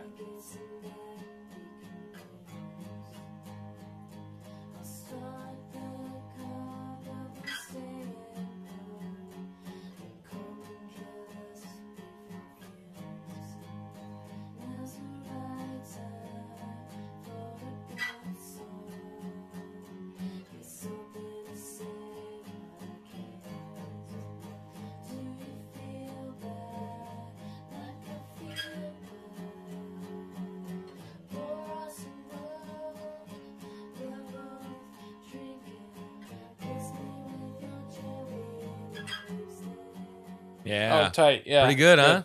Nice job, man. Amanda Smith. I wish they weren't playing the same chords. I'm glad that they broke up at the end. Like, I wish one were playing like the... Well, not necessarily the chords, but they... Amanda did the oohs and ahs, and then... Yeah. The oohs, yeah. Yeah, totally. Yeah, this is ladies' night right now. Let's hit Megan Golding. Oh, really? And if you... Yeah, baby. I don't know if you've got text-to-speech robot, baby. I always text-to-speech going. Oh, I don't know why I'm sending it to you there. Let me load it up and watch together. All right, Megan Golding. Oh, she doesn't have an intro. Okay. Well, here we go.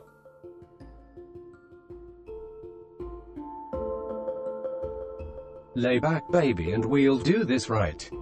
There's blankets in back we can use. I'll start the car, but we'll stay in park. The cold can kill us before fumes. Now's the right time for a good song. Got something to say what I can't. Do you feel bad like I feel bad? Pour us a road.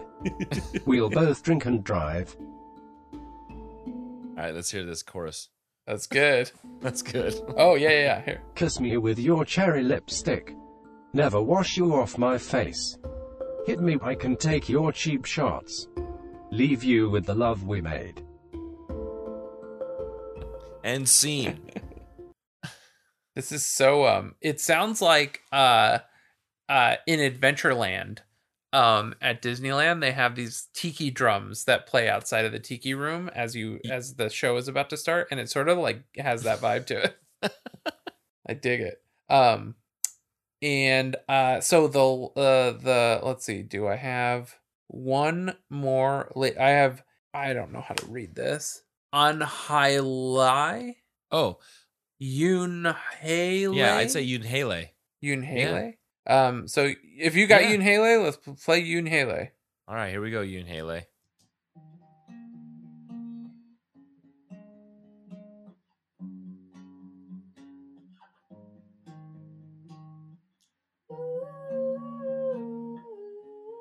Did you ever leave your guitar strings like that? Of course. I don't do it as a 35-year-old man, but I did it for one set of strings. Kind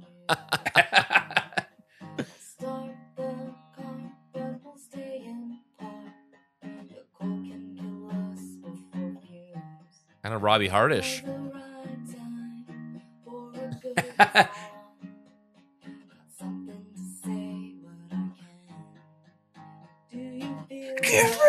Cherry.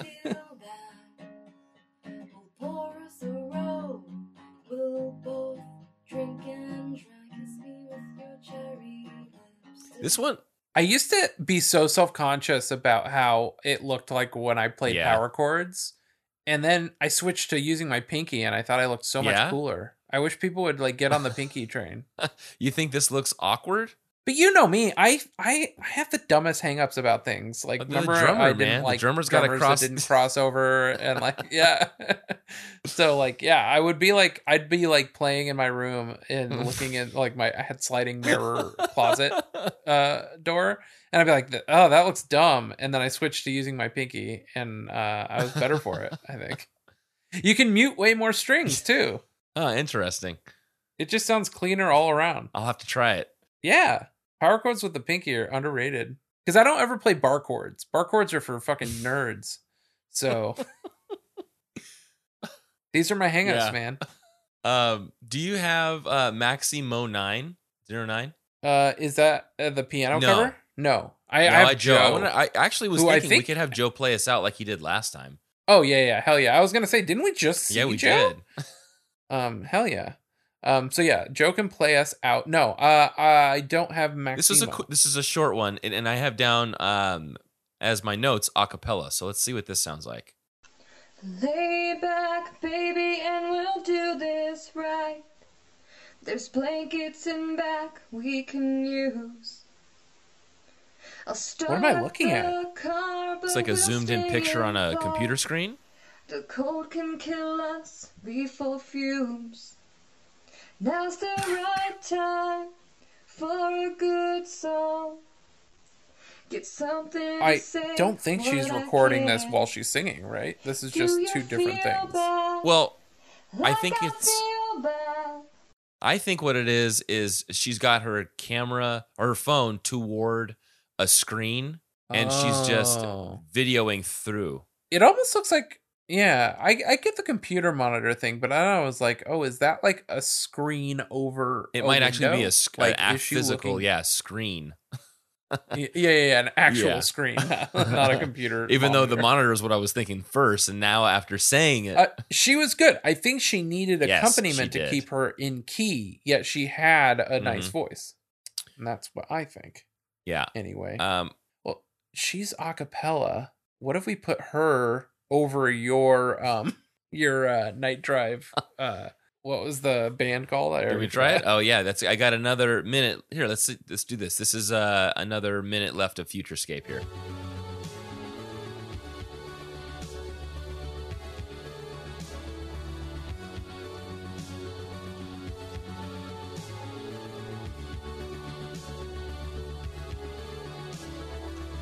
Lay back, baby, and we'll do this right. There's blankets in back we can use. I'll start the car, but we'll stay in park. The cold can kill us, we full fumes. Dude, this sounds like end of days, man. For a good song. Get something to say what I can. Do you feel bad, like I feel bad?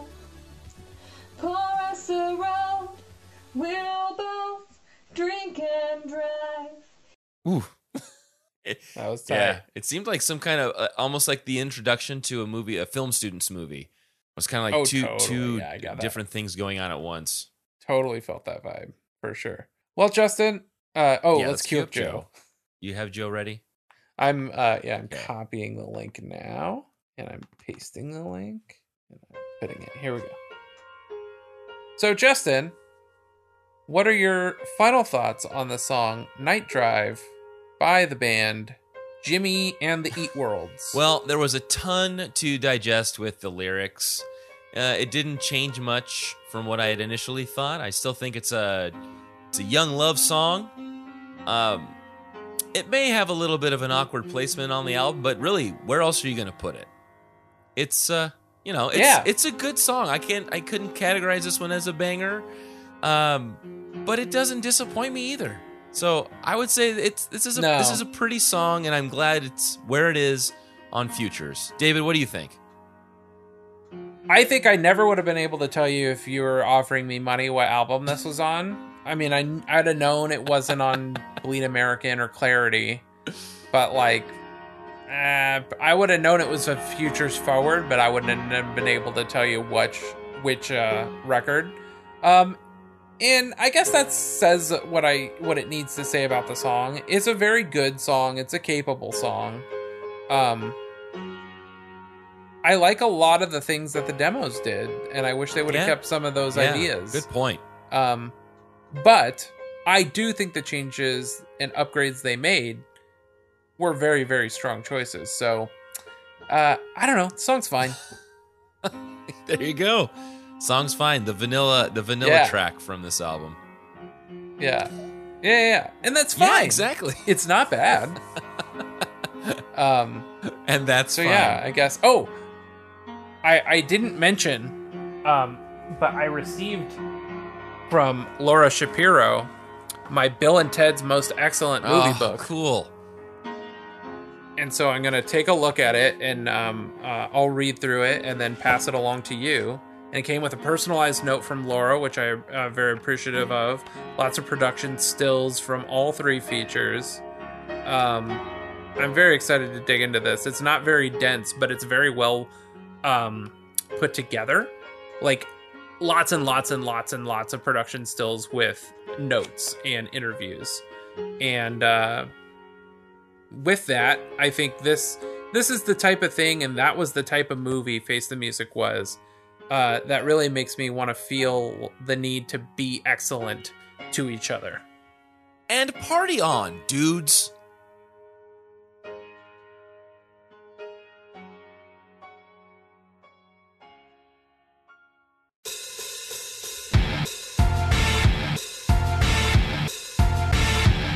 Ladies and gentlemen, from the Discord, from scanning in a bunch of stuff for us and being an all-around helpful dude to talk about Night Drive is Stephen Brand from Cars Simplified. Stephen, welcome to the show. Hey, thanks for having me on. I've been listening for a while. I didn't get in right away, but been listening to at least 10 episodes now, catching up as much as I can. And thank you so much for listening and participating and helping out. You had the idea of coming on when we did, was it Precision Auto, or it was another like car themed episode, and it was like last week, and I was like, well, we're doing Night Drive next week. Let's just do it now. Oh yeah. Specifically because you're like a car dude, and it's funny because I didn't realize how much of a car dude you were. We randomly came across your website when we were looking up the Trombino demos and the history of them. And because you have it like deep in your, like, in the annals of your website. And then because I only know you like really from the Discord and as a Jimmy Eat World fan, today I went to your YouTube channel. I was like, oh no, he's like a legit like car guy. Yeah. There was, I forget which song it was, but it wasn't really, there wasn't actually anything car related in it. It was, I think it was Invented. There's a, the one about wearing a suit. And I thought it was he said Sayat because he says suit with such a weird inflection on it. And it also made sense in the lyrics, but anyone can, I'm blanking on the lyrics, but anyone can really make, and I'm really blanking on the lyrics, but it goes on to like it plays into that car theme, and for the longest time I thought that was what it was, and I was like, I can talk about that on the show because it's an interesting car brand and it's only found in certain areas. It's not found in the U.S., so it's weird that he would even know about it unless he's also a car guy. But right. Well, even like in Bleed American, he does find the most complicated ways to say simple things. Like, we had no idea he was saying Speyside or what even Speyside was on the Bleed American episode, and we found out that it's a whiskey. And it's like, why would you say whiskey that way? Yeah. It's the same amount of syllables. Oh, yeah. So you're a car guy. The song is Night Drive from the album Futures. What is your sort of relationship with this song and or this album? All right. Well, Futures was the first album that I like picked up from the band. I know I've heard their music before, but I got into music late, and Futures was like one of the first 10 CDs I bought. And that's a good yeah, that's a good first 10. Do you remember what the other ones were? I know there was Green Day, American Idiot, and Dookie. There was something by Bruce Springsteen. I think The Essential Bruce Springsteen. Yeah. There's definitely an Atari's album in there. I'm not sure which one, though. But sure. That's all I remember. Well, that's cool, man. That reminds me, yeah, like I brought it up a couple times on the show, but I think I got Bleed American from like Columbia House or something, like 12 CDs for a penny or something. And then Night Drive specifically, do you remember that song sort of sticking out? Does it stick out to you now? I remember it being kind of like a song that I would listen to, but wouldn't really stick with me. When I first started listening to it, and like every song on every album gets its moment of like, oh, now I really get that song. But I can't remember when that occurred to me. Like I got this album back in 07 or 06, so it's been a while. But it definitely has some interesting themes to it. And I also have the full Futures version that has the demo version on it too. And that one really sticks out to me. Like I really like that demo version. I kind of wish they had kept the instrumentation from that one and just added really the cool new lyrics. Yeah. Specifically like the car theme, specifically because it's Night Drive. We talk a lot on this episode about songs that we like, quintessential night driving songs. And I had even said, while this sort of meets all of my categories for what I consider a great night driving song, this didn't end up on my playlist. We made a couple playlists for this one that are in the show notes. But do you consider night driving like a genre, especially as a car guy? I imagine maybe your relationship with driving is different than mine. Specifically night driving. Is there anything that sort of like comes to mind when you think of night driving? Oh yeah, for sure. There's even like general night driving, and there's some songs. I think it's influenced in some part by like the soundtrack of Sim City for SNES, but like night driving in the city is also kind of like a genre that sticks with me too.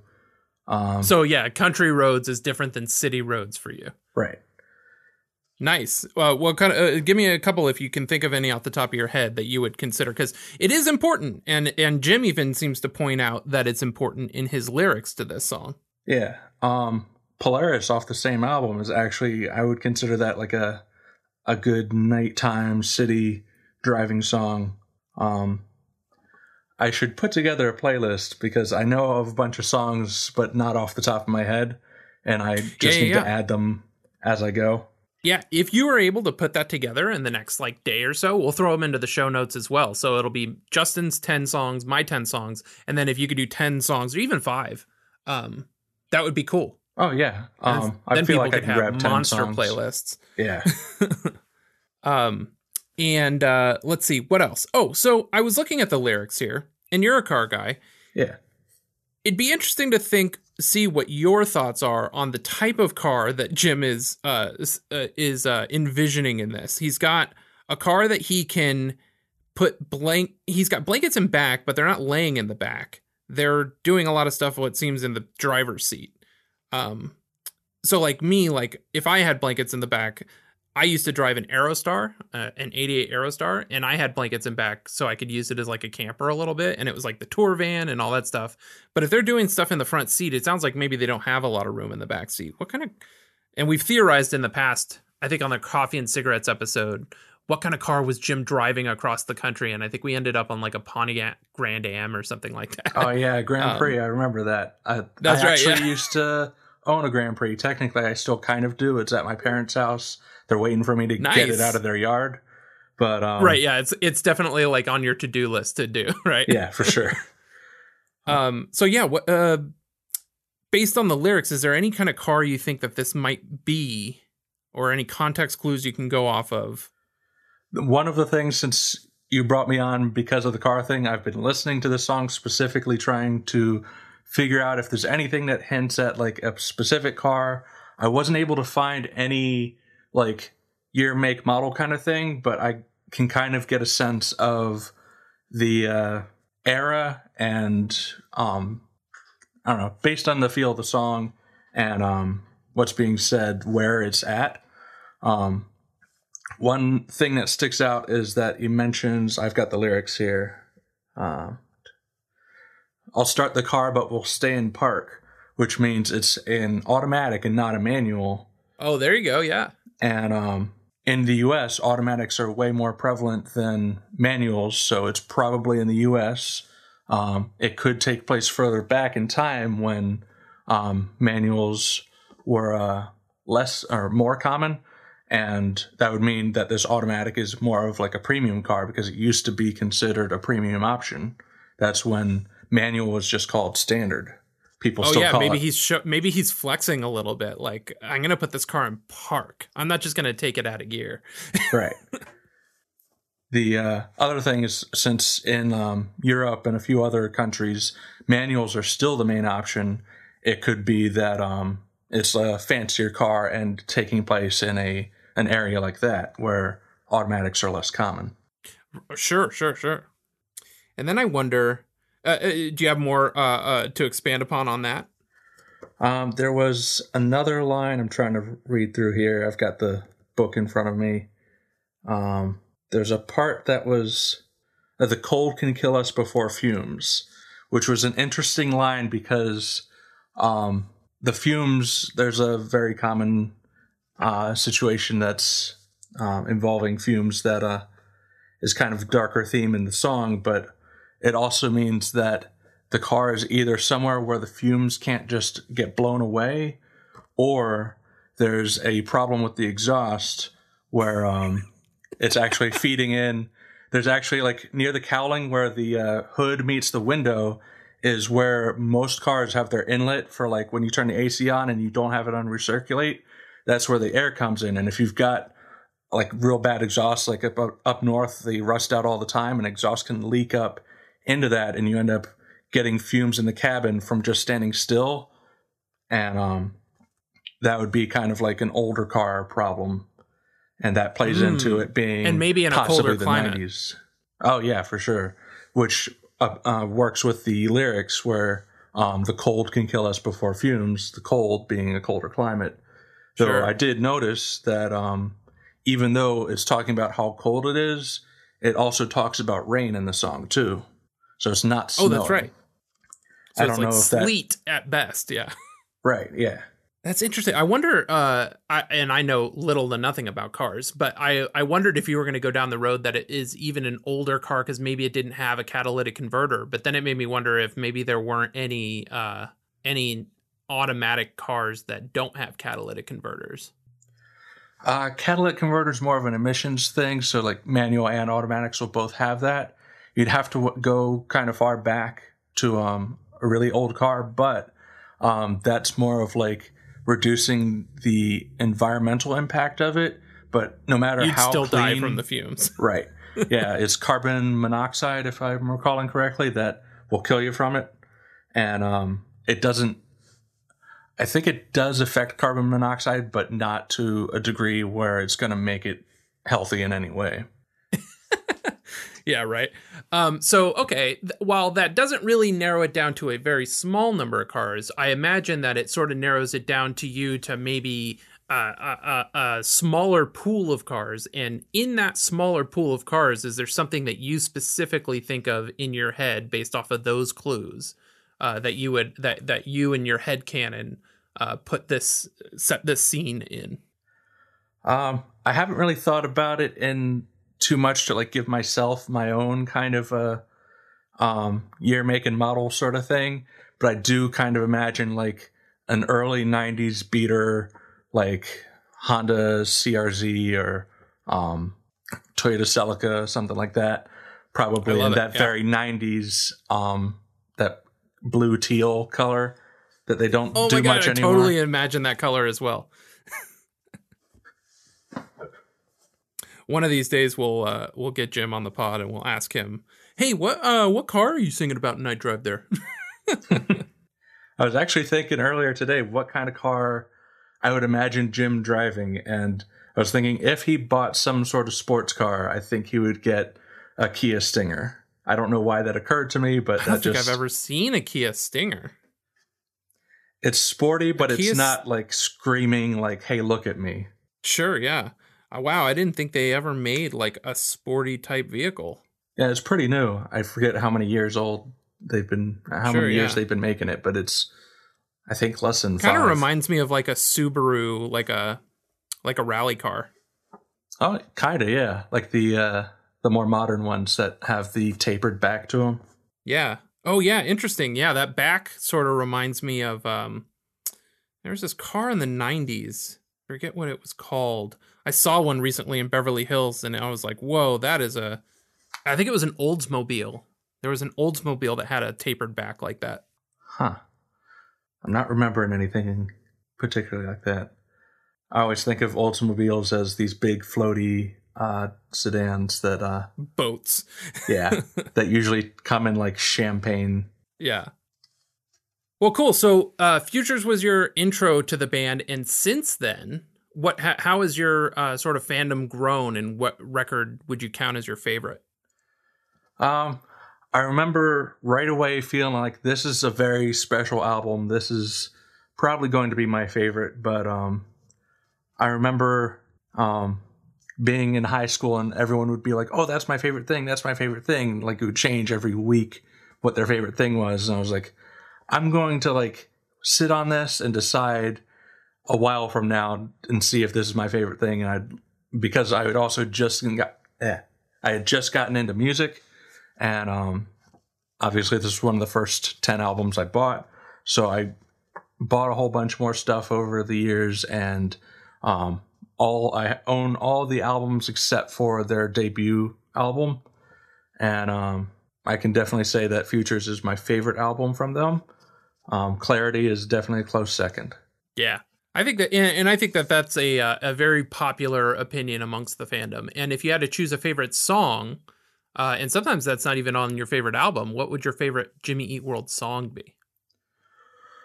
For the longest time, it was Sparkle, because it was like the most obscure song off of the Futures sessions.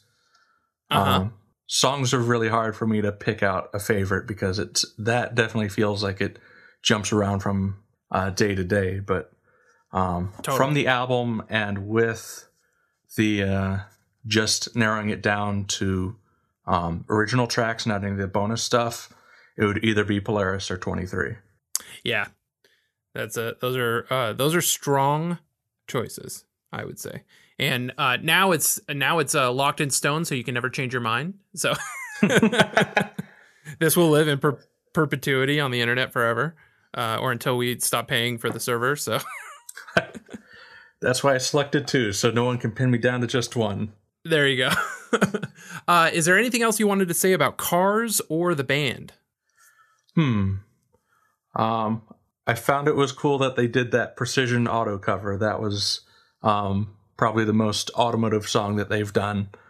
There are bands out there that do more automotive songs, but just hearing one from them, I think, is okay. They definitely have their niche that they get into, and they do it really well. That's funny. Automotive songs, I didn't even consider that. Is there a song that's like super inside baseball and like only car geeks would really appreciate, that you consider like a top tier auto song? I'd have to think about that, because it's hard to find like a song that's automotive themed and like car guys can really geek out on the lyrics. They don't, as far as I've heard, there isn't really anything that exists like that. There's definitely songs that try and use like car, like is Grease Lightning just full of like inconsistencies and terrible lyrics? I'd have to hear that song again. They talk about fuel injection runoff and chrome-plated rods, and I don't know what either of those things are. I don't know. Might be something I need to listen to. Yeah, man. That's just the first like auto song I can think of. And then what was that? There's that song. Oh, this is a Justin thing. I want to say it's Van Halen, but they they make the guitar sound like a car, like revving at the beginning. Oh, yeah. What is that song? Oh, what the hell is that song? I feel like there's something like that in Panama.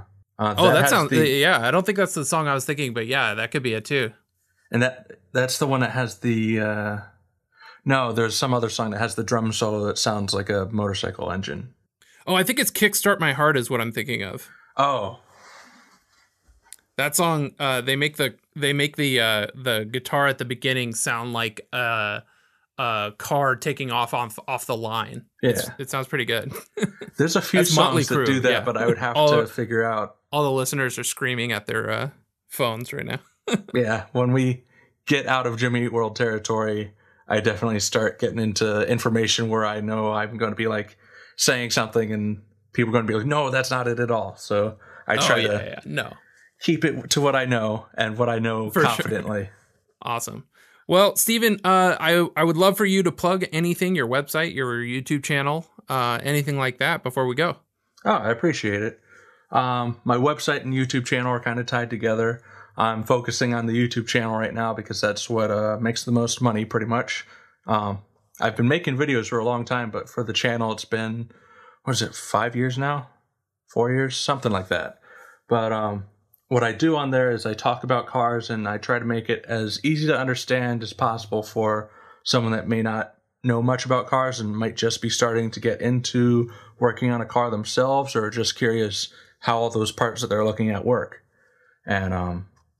the website was the original thing that was it was designed to do that, but after I saw other YouTube channels taken off and my website kind of flatlined and no one was finding it, I figured if I'm going to put this information out there, I might as well put it where people are actually going to find it. So the YouTube channel took priority, and I've been enjoying it. And I was really impressed when I went to your YouTube channel today. I was like, oh my God, he's got like thousands and thousands of views. Like, this is insane. Yeah, sometimes there's a whole community out there. Yeah, sometimes there's videos that get lucky. Like one of my most popular videos is one on like a really basic, quick cleaning mold out of your car. One, and I made that in like someone's truck had mold in it. And I was just like, you know what? I'm going to just hit record and I'm going to voice over this later. And it'll just be one of those videos that gets up to like 1,000 views in a year maybe. And now it's like... one of my top 3 most viewed at like 100,000 views. And I kind of wish I had put more effort into it, honestly. You got to do the, you know how they remaster old video games. Like right now we're talking about Tony Hawk a whole bunch. You got to do the remove mold from your vehicle 2020 remaster edition. Yeah. Get some CGI mold particles flying across the screen. Yeah. You got to get the CAD file and have a graphics guy like do explosion view of like... What you want to do is really rub this part down. Yeah. Awesome. Well, Car Simplified, Stephen Brand, thank you so much for coming on the show. Thank you for listening. Yeah, thanks for having me on the show. And before we go, as always, I think we should remind everybody to be excellent to each other. And party on, dudes.